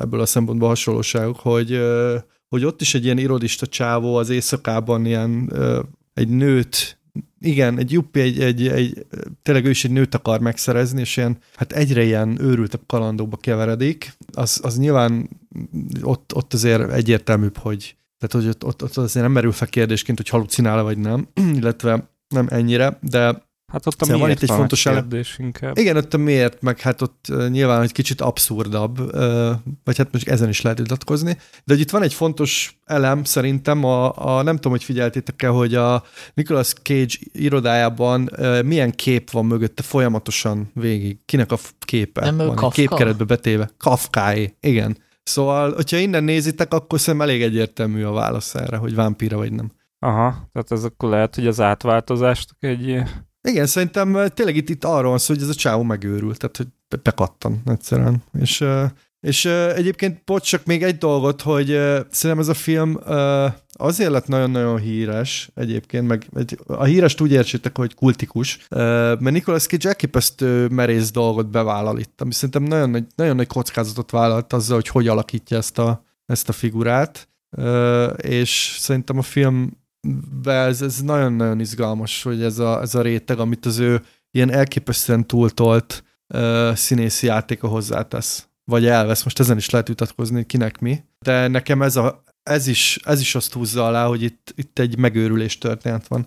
Hát nekem, ha már így föltetted a kérdést, akkor az elején elvett belőle, és akkor a végére így meg tudtam ezzel barátkozni. Tehát, hogy konkrétan azt írtam föl itt az elején, hogy hogy itt Tomi Visu díjas alakítást nyújt, ugye ő a, a, a Room című kultfilmnek a szereplője, tehát hogy tényleg, tényleg óriási ripacskolásokat művel, és, és a végére tök jókat tudtam ezen röhögni, de szerintem itt a kevesebb azért több lett volna, és nem az abban, ah. hogy, hogy túltolja, hanem az, hogy, hogy, hogy, hogy szerintem érződik a jelenetekben, hogy, hogy gyakorlatilag szabadra volt, szabadjára volt engedve, tehát hogy azt csinált, amit akart, és nem hozott mindig jó döntéseket. A, Scorsese sorozatban beszélgettünk a rögtönzésről a, a New York New York kapcsán, hogy az sokszor látszik, hogy, hogy ott a színész benne ragad egy jelenetben, nem tud tovább lépni, mert hogy éppen ihletben van, és ott tolja az óriás nagy művészkedést. Itt is azt éreztem, hogy néha, ha vigyátékén nézem, akkor nyilván ezek szórakoztatók ezek a kitörések, de hogy tényleg túl, túl van tolva, és, és a kécshez képest is, és ezt megerősíti az audio kommentár, amit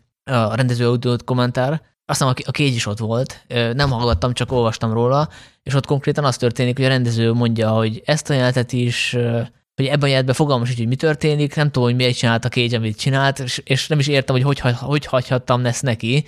Tehát, hogy utólag vallotta be, hogy hát gyakorlatilag szabad jára volt engedve a Kégy, és azt csinált, amit akart, és és ettől szerintem sokszor szétesik a film, hogy a, az ő acting real látjuk. Tehát azt látjuk, hogy a, a Cage, aki azt hiszem még ilyen 20 nem tudom hány éves volt, tehát nagyon fiatal volt, hogy itt, itt próbálgatja a, a határait, hogy meddig tud elmenni, és ezt a filmet arra használja föl, hogy ilyen kísérletezzen. És, Hát az említett audio kommentárom, én se hallgattam meg, én azt sem tudom, hogy hol férhetnék hozzá, de úgy érdekelne. A, pont a Cage határozza meg ezt a filmet az ő úgy, hogy mondjam, az új, új színészi korszaka origójának. Tehát a, a, az a Cage, akit most ismerünk, meg aki ilyen alakításokért kapott Oscar díjat, meg stb.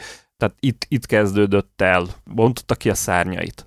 Tehát ezt maga hát, Cage igen, mondja. Konkrétan sokkal konszolidáltabb szerepei voltak. Ugye a, előzőleg volt az a filmje, a, azt a Sherrel? Mi is annak a címe? Igen, a Moonstruck. Hát az, az, kés, az később csak előbb jött ki. Igen, igen. És a, a, az ügynöke például nem szerette volna, hogy ezen a vonalon induljon el. Tehát konkrétan le akarta beszélni, hogy ebben a filmben szerepeljen. Hát én azért vitáznék róla, vagy azzal, hogy mennyire voltak visszafogottak szerepei, mert azért, hogyha például az arizonai ördögfiókákat nézitek, azért ott is elég rajzfilmes. Hát de azt de tudatosan én... volt, tehát ott a Koanék... Igen, igen, nyilván itt arról van szó, hogy ez a rendező, ez most egyébként szerintem nem csak Cage kapcsán, ennek a filmnek szerintem nincs eltalálva ott, ott, hogy ez most vígjáték akar lenni, vagy komoly, vagy dráma, vagy... Tehát, hogy kicsit ez, ez, a, ez a rendező egyébként ez volt az első nagy játékfilmje, mert hogy ő egy angol valaki, aki reklámokat és tévéfilmeket rendezett. Most már akkor elmondjuk a nevét is, hogy Robert Biermannak hívják, és uh, szerintem itt azért érződik, hogy itt egy kicsit, uh, igen, ez amit mondtok, hogy uh, szerintem itt hiányzott a koncepció, hogy itt most ez mi akar lenni ez a film. De uh, én olvastam Nick Cage-nek azt a, az Uncaged című Nick Cage-ről szóló könyvet, és uh, de nagyon sok interjú van vele ebből, a, ebből az időszakból, és hogy ő ugye a német expressionizmus megszállottja ezt, ugye, a, hogyha láttátok a Pedro hát Pascalos Nick filmet, abban is. Igen, és ez, a, ez egy Nosferatu alakítás. Tehát, hogy itt, és egyébként most visszakapcsolódok a Reinfeldhez, aminek szerintem az egyik legjobb része, hogy az elején újra játsza Lugosi Bélát fekete-fehérben. És itt is ezt látjuk, hogy, hogy fogott egy ilyen nagyon ikonikus vámpír alakítást, és kipróbált, hogy ez milyen, hogyha nem néma filmben toljuk le. És Szerintem ez egy nagyon merész és bevállalós dolog, és az más kérdés, hogy most az a baj, hogy nem tudjuk eldönteni, hogy milyen lett volna ez a film, ha nem ilyen. Értitek? Az alakítás. De mivel már ilyen ez az alakítás, szerintem emiatt emlékszünk egyáltalán erre a filmre. Tehát, hogy ezt, ezt a filmet, ezt, ezt azért nézik sokan még most is újra. Torontóban egyébként nemrég vetítették, volt egy ilyen korai Nicolas Cage sorozat, és ez volt az egyik legelső, amit, amit ebből a az időszakból hoztak, ez ezért maradt fent, és ezért tudott mémesedni. És uh, most nyilván vitatkozhatunk, hogy ez most jó vagy rossz, vagy milyen, de hogy, de hogy mi is újra néztük, és mi is beszélünk róla, ez szerintem csak emiatt van. Úgyhogy ez egy nagyon izgalmas. Hát, azt hát én, én, nekem a rendezőt is meg kell védenem, bocsánat. Én, én egy cikket olvastam, ami ö, elég alaposan utána jár annak, hogy, hogy hogyan készült el ez a film. Pont a Cage ez a érdekes módon nem szólal meg benne, de ott a rendezőtől is vannak nyilatkozatok, és ott nem pont ezt mondja, hogy ő nem... Tehát azt mondja, hogy ő, hogy ő látta, hogy mit akar a Cage a szereppel, és hogy ő engedte, mert, mert látta, hogy működik, és úgy gondolta, hogy ennek teret kell biztosítania, és hát voltak persze helyzetek, amikor így, így más irányba vitték, meg nem pont az, hát nem nagyon lehetett egyébként irányítani, és nélküle meg nem lett volna film. De hogy, hogy ez igazából, hogy ez, az, ez a film jó-e így, vagy rossz így, szerintem amúgy jó így, lehetne jobb is, ez más kérdés. A, az a rendezőnek is az érdeme, mert hogy ő, egyrészt nem akadályozta, másrészt, hogy tudta ezt, ezt terelni, tehát mint egy ilyen, nem tudom, természeti e, erőt valahogy így be tudta fogni legalábbis bizonyos... Hát az nem úgy tűnik, hogy be tudta volna de, fogni. De hát szerinted, Sanyi, szerinted, mert én, hát én, ő én a speciál... is ezt mondja az audio kommentárban róla. Tehát akkor ott van az a rész, hogy szétveri a lakását, hát akkor a és a Cage meg azt mondja rá, hogy hát ennek köszönhetem az Oscar díjam, tehát akkor most melyiküknek van igaza, érted? De, de mondom, hogy ő is mást mondott, tehát most érted, az audio kommentáron lehet, hogy azt mondja, hogy úristen, amikor meg annak idején kérdezték, akkor meg azt mondta, hogy nem, hát ez volt a koncepció. Most akkor neki van, neki van igaza, vagy a 30 évvel ezelőtti neki van igaza. Tehát Hát nekem van igazam. Jó, hát nyilván utólag, igen, Sanyinak van igaza, ez, ez biztos. Megkérdezzük majd az AI-t, mert az AI-nak van igaza, de nyilván itt ugye utólag már ezt nem fogja senki eldönteni, hogy akkor... Hát egyszerűbb lenne neki úgy, utólag úgy azt mondania, hogy, hogy hát persze, hát végig így gondoltam, és hát tudtam, hogy ebből ez lesz, meg Oscar díj lesz belőle, meg mit tudom én. Szerintem, hogyha a rendező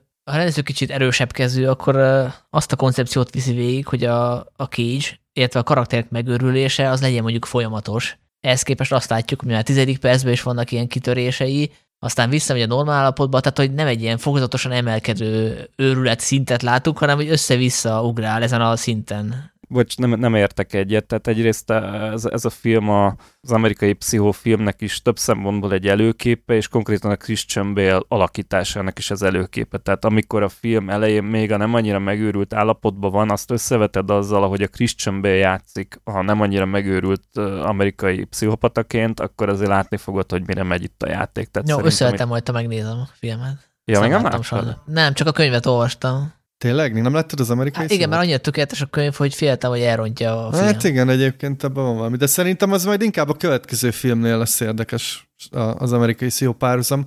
De én csak annyit akarok mondani, hogy én azért értek egyet Sanyival, mert ebben ebbe a filmben Nicolas Cage egyszerűen leugrik a vászonról. Tehát olyan, mint egy másik filmbe játszana, olyan, mint a saját filmébe játszana. Hogyha ha az lenne, hogy a rendező itt tényleg a, nagyon tisztában volt ezzel, meg stb., akkor lehet, hogy megkérte volna a többi színészt is, hogy Figyelj, értek, akkor próbáljátok már meg ezzel menni. Tehát De ők nem néha én úgy érzem, meg. Jó, csak érted, én néha úgy, érzem, úgy éreztem, hogy tényleg egy ilyen showreelt nézek, ahol uh, vannak ezek a színészek, akiket behívtak, hogy a Nicolas Cage showreelt kicsit így alá, alá dolgozzanak, de hogy uh, teljesen, teljesen más szinten mozog. Igen, tehát az a probléma, és, hogy sok esetben nem uh, reagálnak a, a, a cage az ő őrület fokára. Tehát, hogyha valaki az én környezetemben úgy viselkedne, mint a, a, a, ez a karakter, akkor én az én arcomon lát, látszódna ennek, a, hogy erre hogy reagálok, és ehhez képest például a, pszichológus az így teljesen természetesnek veszi, hogy ott önkívületben elkezdi az ABC-t sorolni a, a Cage. Holott én lennék a pszichológus, akkor nyilván az lenne a reakcióm, hogy figyelj, gyere vissza akkor még kétszer, mert, mert nagyon súlyos állapotban vagy. De várjatok, akkor most én elárulom, hogy a filmben van egy csomó jelenet, amit New Yorkiak között vettek fel úgy, hogy nem írták ki, hogy filmforgatás zajlik, ők meg vagy felismerték a Nicolas Cage-t, vagy nem. Sanszosabb, hogy inkább nem és hát látod, nem foglalkoznak vele, nem hívnak rendőrt, nem kezdenek üvölteni, nem kikerülik és mennek tovább. Ez New York, ez New York a 80-as évek közepén már nagyjából akkor forgott a film második felébe, ahol a, főleg ebbe, ez, ebbe, ezen a környéken, amit így mutatnak is, tehát ott kokóztak, hajléktalanok voltak az utcán, bűnözés volt, az emberek rosszul voltak, dilisek voltak. Egyáltalán nem volt ez ennyire elképzelhetetlen, hogy valaki ott egy galambot kerget, aztán elvisz, és... Igen, csak azok az emberek általában ilyen, izé, érted, ilyen borderline elmebetegek. Itt meg arról van szó, hogy, hogy itt a munkahelyen is így viselkedik, és ott senkinek nem. De mondják, érted, hogy én értem, hogy a, de hát, hát mit? excentrikus, hát érted, a, jelenet, bekergetsz valakit a... a, a, amikor a, a, mik, ezek az ügynökök, vagy nem tudom kik, tehát ezek a vezetők eh, valami értekezleten ülnek, és ott röhögnek, és hogy nagyon erőltetetten röhög a Nicolas Cage és uh, később meg azt mutatják is őket, hogy drogoznak, meg minden, szóval, hogy ez, ebbe a világba akkoriban, de egyébként tudok más filmeket is mondani, ami, ami, ami erről szól. Nem biztos, hogy feltétlenül, főleg egy olyan rendszerben, ahol tényleg, tényleg nagyon könnyen az állásával játszott az, aki visszapofázott, nem biztos, hogy gondot csináltak belőle, amikor valaki mondjuk nem megőrülés, hanem mondjuk kábítószer problémák miatt elviselhetetlenül viselkedett a munkahelyén. Na jó, Dani, de most érted, most te azt állítod, hogy, hogy oké, okay, hogy 88 meg régen korszak, de azt állítod, hogy egy ilyen Nicolas Cage szinten is megőrült Nicolas Cage a munkahelyen nem tűnne fel, tehát hogy érted, így, így oda megy a, a nő lakására, kirángatja, nem tudom, taxiba vágja, felugrik az asztalra, bekergeti a WC-be, Érted? Szóval azért értem, hogy, a, hogy, hogy, vál, hogy értem, hogy az még a MeToo előtti korszak, meg értem, hogy akkor még nem volt ilyen, hogy azért figyeljünk a másikra, de azért basszus, hát nem mond már. Szerintem nem csináltak volna. E, erről is olvastam egy keveset, de mindegy, annyira nem mélyedjünk meg ebben, de már nem fogjuk tudni meggyőzni egymást, meg igazából a, ott kellett volna élnünk, hogy valami hiteleset uh, tudjunk uh, mondani erről. Én, Inkább én azt nem... mondjátok meg, hogy szerintetek ezt mennyiben szánták komédiának, mennyire volt tudatos az például, hogy én végignevettem a második felét. Ezt fekete komédiának szánták, tehát ez nagyon hangsúlyosan ott volt, hogy ez egy horror és fekete komédia, írta Joseph Minion, igazából, tehát Minion, csak ugye ugyanaz a neve, mint a Renfieldnek, mint familiárisnak, ugye a az angol megnevezése, Minion, na mindegy. És, és akkor itt a rendezőt is meg kell védenem, mert oké, okay, ez volt az első játékfilmje, előtte voltak tévéfilmje, és majdnem ő rendezte a Cronenberg féle legyet. Tehát azért, amikor úgy állítjuk be a Robert Bierment, hogy hát ez egy ilyen brit csávó volt, aki életében semmit nem csinált, és azt se tudta, hogy milyen egy színész, azért ez nem pont így van. Tehát igen, ez volt az ő első nagy játékfilmje, ez tény, nem is volt utána sokkal több, mert ez elég csúnyán megbukott, de ö, visszament ö, Nagy-Britanniába, és elég sok tévéfilmet forgatott, volt köztük sikeres is, és ö, nem, nem úgy ment oda, hogy, hogy azt se tudta, hogy merre van előre, meg hogy ö, hogy kell, hogy, tehát tudta, hogy mi van Hollywoodban, meg tudta, hogy mi van az amerikai filmgyártásban, tehát nem, nem, nem volt egy, egy senki. Neki, neki így satszoltak egy karriert, amit nem futott be, valószínűleg részben amiatt, amiatt mert ez a ö, film megbukott, ö, és furcsa mód úgy látszik, én vagyok az, aki a Cage alakítását védeni fogja, de, de a, a film realizmusát, hogy ez most mennyire hiteles, vagy mennyire nem, azon tudunk vitatkozni, szerintem ez egy eltalált alakítás maga módján. Ja, én, én nem támadtam a Nicolas Cage alakítására, pont azt mondom, hogy szerintem ez a film ettől jó, és Sanyi a kérdésedre visszatérve, szerintem pont ez a problémája egyébként ennek a, a filmnek, hogy, hogy Nicolas Cage alakítása miatt az egyértelműen vígjátékká válik, szerintem. Nehéz azért komolyan venni. Igen, de szerintem a forgatókönyvíró azért sokkal komolyabbnak szánta ezt, ami. És én, én, és én itt hibá... ez, ez, ez biztosan hát, tudom mondani, hogy nem. Mert ez benne van Biztosan tudod mondani? Ami...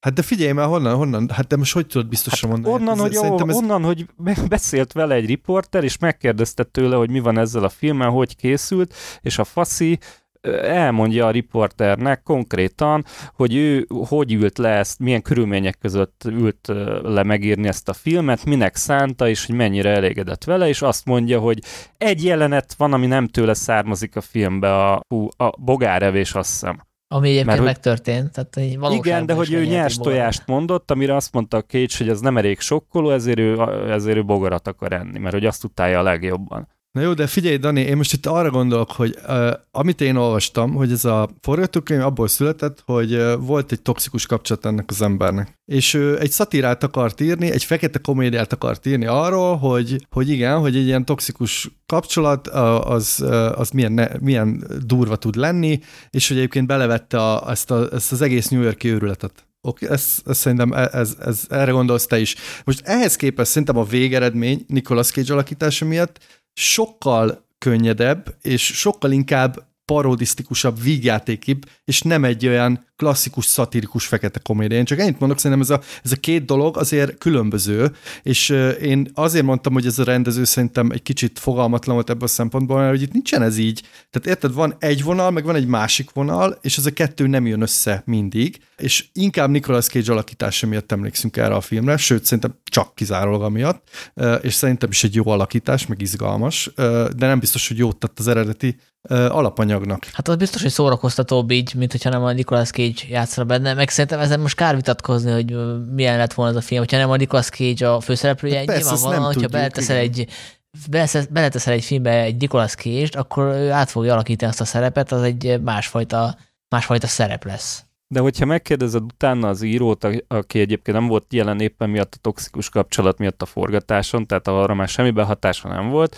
és azt mondja, hogy hát ez gyakorlatilag az, amit én írtam, és elégedett vagyok vele, akkor mi alapján mondjuk azt, hogy hát ő nem az lett belőle, amit ő gondolt, meg a rendező hát, lehet, hogy még munkát akart kapni, és egy Oscar-díjas művésznek nem akar neki menni. Hm?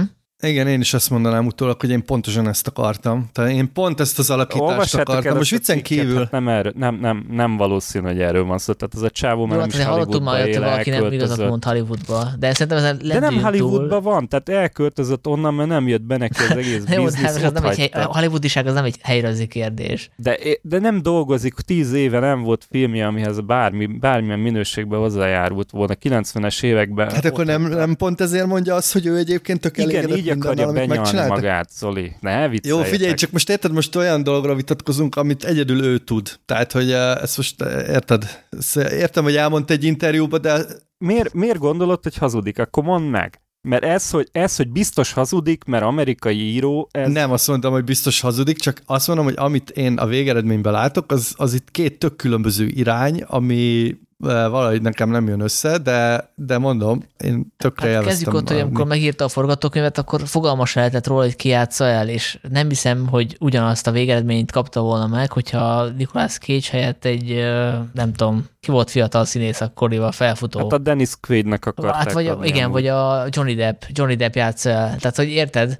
Akkor hát is akkor... elégedett lett volna, az egy teljesen más film lett volna. Hát a Johnny Depp most nem van, akkor biztos kutyázná a filmet, és azt mondaná, hogy szar, mert a Johnny Depp játszik benne, aki most nem menő. Szemben a Nicolas Cage-el.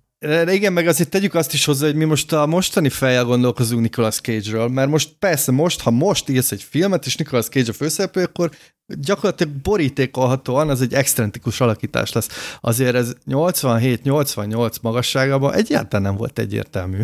Szóval, hogyha valaki azt mondja, hogy ő így képzelte el a filmet, azt szerintem az, az, az ilyen nincs. De nem, nem azt mondom, hogy így képzelte el a filmet, hanem azt mondom, hogy ő elégedett azzal, hogy kijött. Tehát te biztos, hogy százszerzalékosan ja, hát nem így képzelt. hogy elégedett Most... vele. Hát az lehet, hogy elégedett vele. Persze, az egy dolog, hogy elégedett vele. Az, hogy ilyennek szánta-e, az, az, az, az hát egy másik jó, kérdés. Ez két külön kérdés. Találni, amikor egy író azt mondja, hogy én tökéletesen így képzeltem el, mind ahogy kijött, tehát az, az mondjuk ezerből egy talán, de mindegy, tehát hogyha, hogyha egy író, aki egyébként így leírják a körülményét, az alapján én rohadtul nem gondolom, hogy ez bármilyen megfelelési kényszerben mondaná, azt mondja egy, filmje bemutatója után 30 évvel, hogy ő elégedett azzal, hogy ez így elsült, és nem csinálná vissza, és szerinte ez, ez rendben van. Én nem tudom, hogy miért kell mögé kérdőjeleket tenni. Szerintem meg ez egyáltalán nem fontos. Mindenki azt gondol a film, amit akar, ez a befogató múlik, és én kicsit csalódott vagyok emiatt, mert hogy most erről beszélünk 10 perce, ahelyett, hogy esetleg beszélnénk a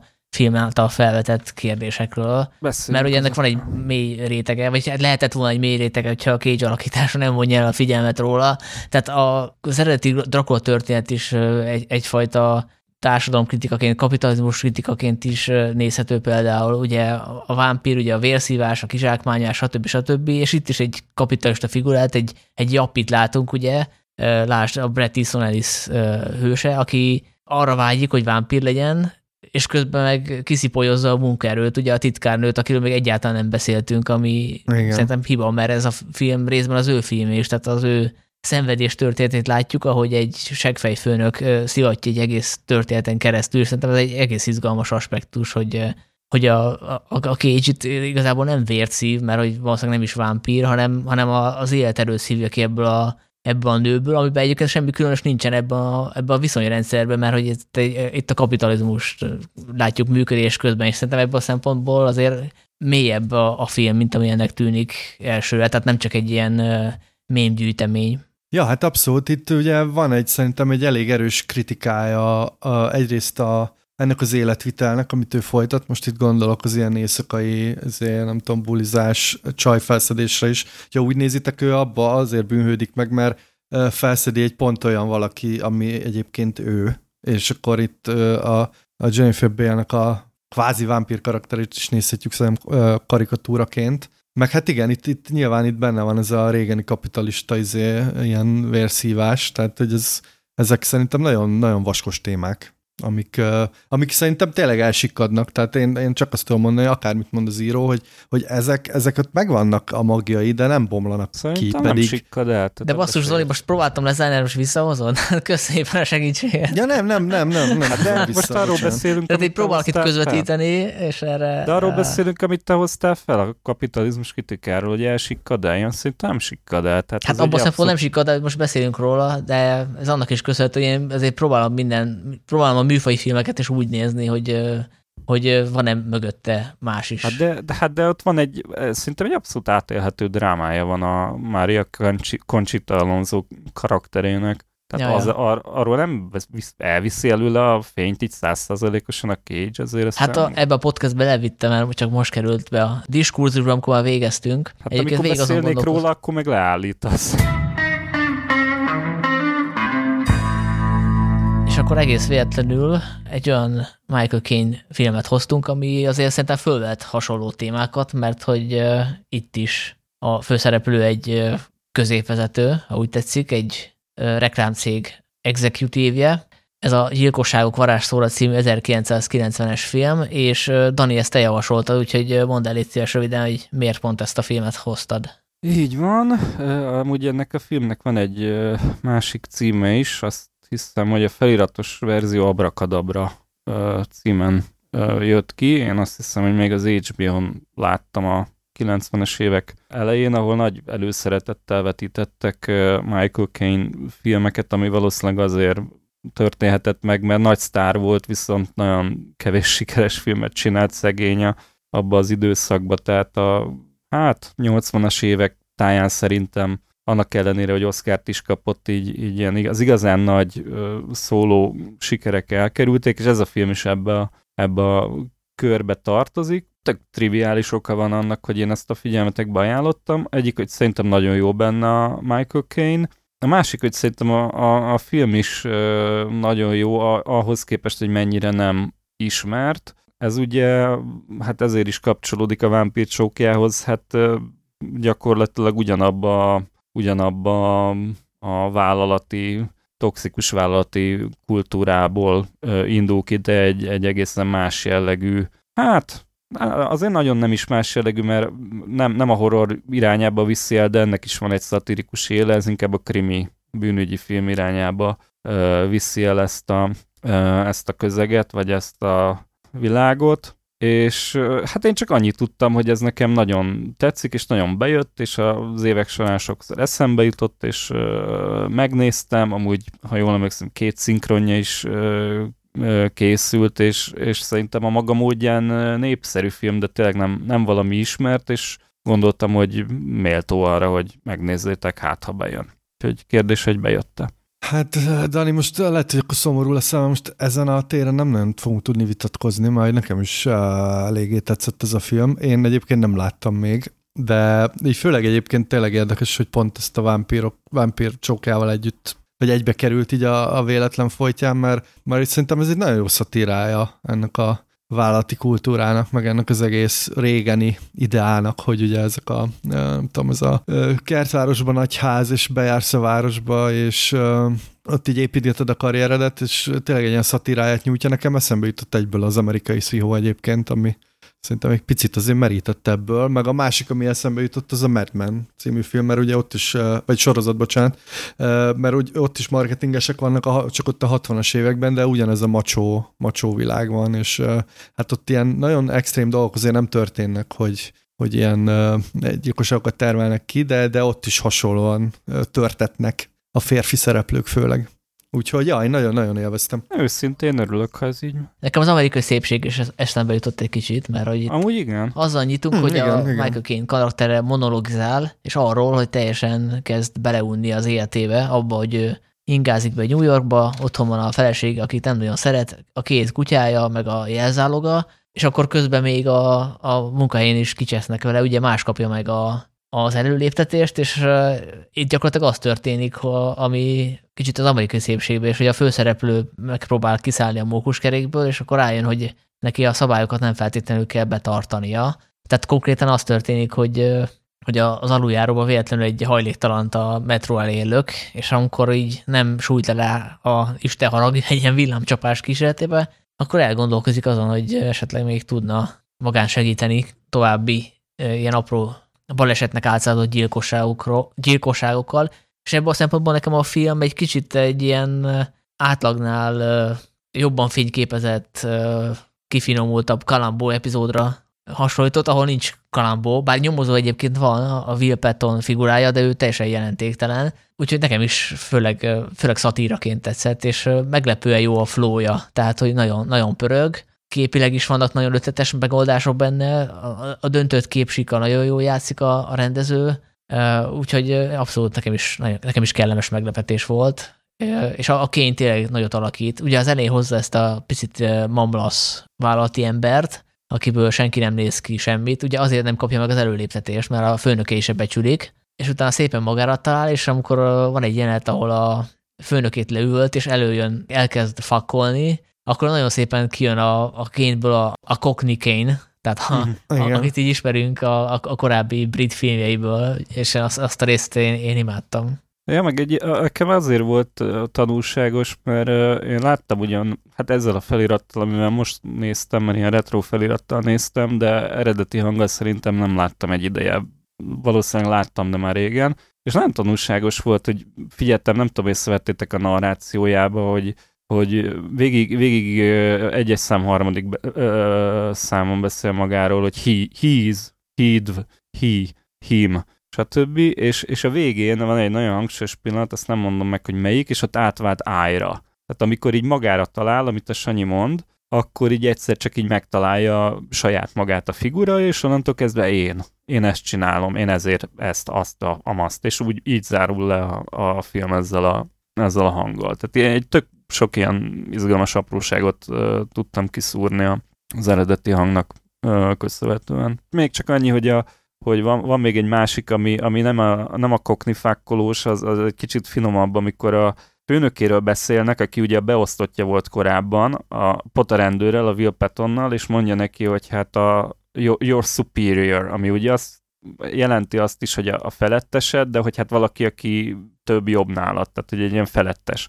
És erre azt mondja, hogy nem, nem, ő, a, ő csak a boss, ő, a, ő csak a főnököm, nem, nem felettesem, csak a főnököm. És ez így magyarban szerintem nem jött nagyon át, hogy sok minden más sem, hogy itt igazából ő arról beszél, hogy hát ez egy darab szar, csak őt, őt léptették elő. Meg hát arról szól a film, hogy ő ebben a világban így tud érvényesülni, és kvázi jutalmat kap azért, hogy ilyen pszichopatiás módon viselkedik, ahelyett, hogy kiközösítenék, mert hogy ebbe a vállalati kultúrába ez előnyt jelent, és ebbe a szempontból tényleg kapcsolt az amerikai pszichóhoz meg akár a vámpír csókjához is persze. Mert ugyan ez egy 1990-es film, de hát nyilvánvalóan a 80-as évek értékrendjét tükrözi. Hát 90-ben még azért nem volt vége a 80-as éveknek. Tehát Igen. Ez, hát ez még a régen, ez még a régen korszak. Ez még a régen korszak. Hát, hát van például egy jelenet a, a vége felé, amikor a egykori főnökét látjuk, ahogy ott iszogat a, a, a híres New Yorki, azt hiszem Grand, Grand Centralon,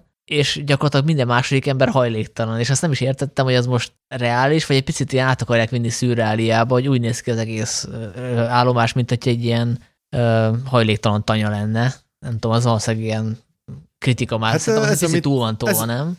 Nem, szerintem ez, amit Dani mondott a, a, a Cage film kapcsán, hogy New York azért a 80-as évek végén az egy pöcegödör volt. Tehát, hogy ott komoly problémák voltak a, nem csak a hajléktalansággal, hanem, hanem, hanem tényleg ilyen összegrafitizett, összeszart izé. Tehát, hogy ez szerintem ott nem akart szűrális lenni. Inkább ugye az a szűrális, hogy az a csávó ott ül le, és ott uh, izé.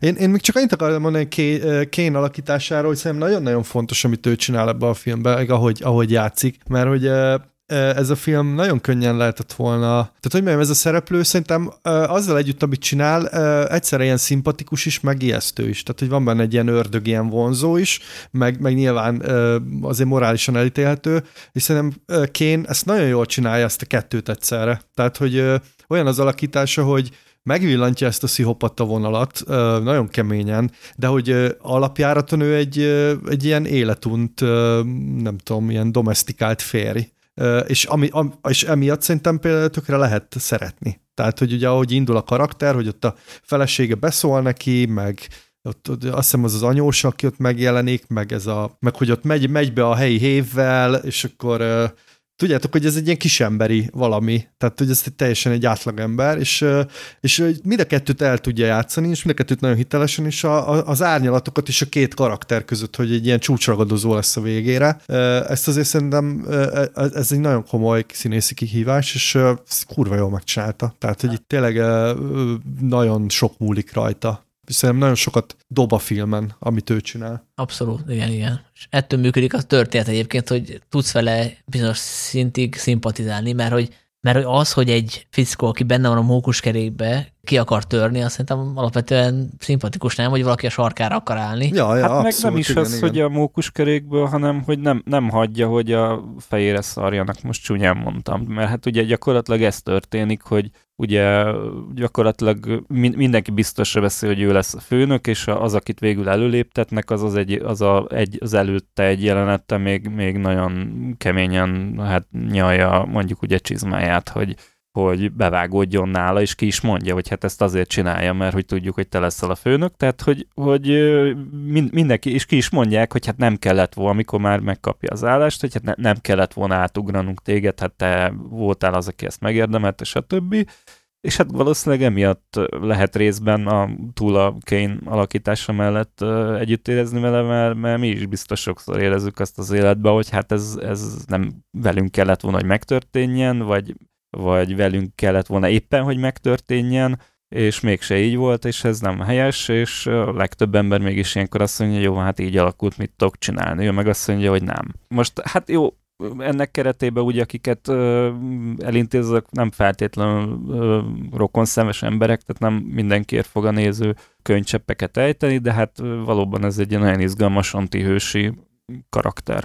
Igen, igen. És ö, nem veszített sokat az aktualitásából a film, tehát az a benne az izgalmas, mert hogy az az alapszituáció, hogy van egy régi módi fickó, aki benne van ebbe a hierarchiába, és akkor jön egy fiatalabb, aki jobban érti az új módszereket, Igen. behozza a komputereket, és őt ez zavarja, és neki alkalmazkodnia kell. Hát ezt, ezt most is lejátszódhatna, csak most az új kolléga, nem tudom, a, a mesterséges intelligenciát hozná be, a régi meg, meg ózkodik ettől, viszont tudja, hogy hogyan lehet a hatalmat megragadni és megtartani. Igen, igen. Hát ez, ez, ez abszolút benne van, ezen én is ott mosolyogtam magamba, hogy a, a, az jön szóba, hogy akkor most a számítógépek jönnek, és hogy hát ez, ezt Graham ezt már úgyse fogja érteni, és hát most is itt vagyunk, csak már nem az a kérdés, hogy jönnek-e a számítógépek, vagy mennek, hanem hogy hogyan, hogyan jönnek.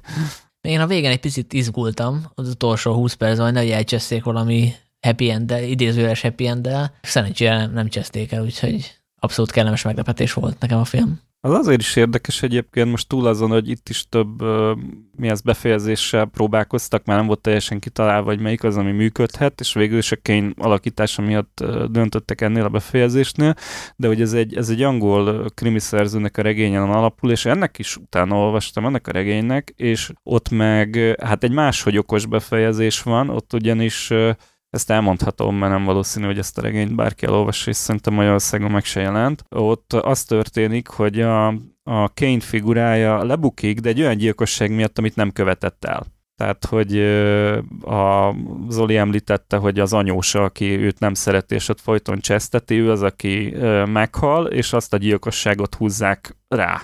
Miközben azért meg nem ő a felelős. Hát én örülök, hogy nem ezt a verziót választottál. Ez egy ilyen más, tehát nem tudom, ez, ez nekem azért tetszik, mert, mert hogy okos, meg feloldja a morális problémát, de hát kérdés, hogy fel kell ezt oldani, vagy, vagy, vagy el tudjuk fogadni, hogy sajnos tényleg néha így a szimpatikus gecik azok, akik Hát, mivel szerintem ez tényleg a, ennek a korszaknak egy ilyen karikatúrája, a, hogyha feloldod, akkor sajnos az, az hazug, hazug. Tehát, hogy arról van szó, hogy igen, tényleg azok jutnak előre, akik... Tudom, hogy ez nem, nem, ilyen, nem hangzik jól, de hát ez az igazság. Tehát, hogy uh, itt ugye vigasztaltad magad azzal, hogy a jó úgyis azért, meg a, meg a gonosz elnyeri méltó jutalmát, de ebben a nagyon kompetitív céges világban ez, ez nem így van. Tehát, hogy a, akik, uh, akik nagyon magasra jutottak, azok azért valószínűleg nem a kedves és azért, nem tudom, morálisan, maximálisan fedhetetlen emberek. Hát ez így lehet. Akkor ennyi volt ez a mai műsor. Köszönjük Orosdi Dánielnek, hogy beugrott Dénes helyett. Nagyon szívesen. Egy élmény volt, és a következő adásban a dühöngő bikával biztos foglalkozunk a Scorsese sorozat keretében, és miközben beszéltünk, én nekem az jutott eszembe, hogy íratok egy verset a ChatGPT-vel, úgy, hogy megkérem, hogy tegyen bele egy Máté Péter sort, amit megírtam neki, hogy melyik legyen az. Kíváncsiak vagytok a végeredményre? Persze. Légy Az kínos lett volna, azt mondjátok, hogy nem. És akkor Igen. Ez egy ilyen... Na jó, címet sajnos nem adott. Az AI veszélyei rejtőznek a ködben, mint árnyak, melyek a mélyben feküsznek, de ne féljünk, mert a félelem bénít, az új hozhat nekünk biztató reményt, az ember és gép ölelésében felfedezhetünk titkokat rejtve mélyen, de vigyázzunk, mert az AI keze kötve lehet a gonosz szándék heve, a gépek ereje birtokba vehet, de ne hagyjuk, hogy eluralja életünk, minden találmány a mi kezünk által született, az újban rejlik az utolsó remény. Az AI kínálhat felemelő lehetőséget, áttörést, mely boldogságot keresve érhet, de emlékezzünk, hogy a technika csak eszköz, melyet bölcsen használhatunk ma, ezért ne féljünk az újtól, mert az jót hozhat nekünk, talán abban van az utolsó remény, tartsuk kezünkben az irányítást, hogy a technika legyen szolgálatunkra állást. Hát az a vége, ez nem az igaz ide. Hát igen, azért még, még nem, nincsenek veszélyben a költők. Igen. És hol van ebbe az, hogy elmegyek? Hát nem azt kértem, igen. Tényleg? Oh, meg voltam győződve. Ja, igen. Úgyhogy egyelőre a költők állása még biztonságban, úgyhogy nem kell. Hát annál biztosabb szakma mostanában azért kevés van, mint jó Igen, jó meg azért jó költő. zsíros, zsíros szakma azért a, a, a költőség. A, nem tudják Zsíros a milliókat kenyér. hova. Hát igen, meg Igen, zsíros haj. igen. Jó, hát akkor köszönjük szépen a figyelmet, jövünk valószínűleg két hét múlva. Sziasztok! Sziasztok! Sziasztok!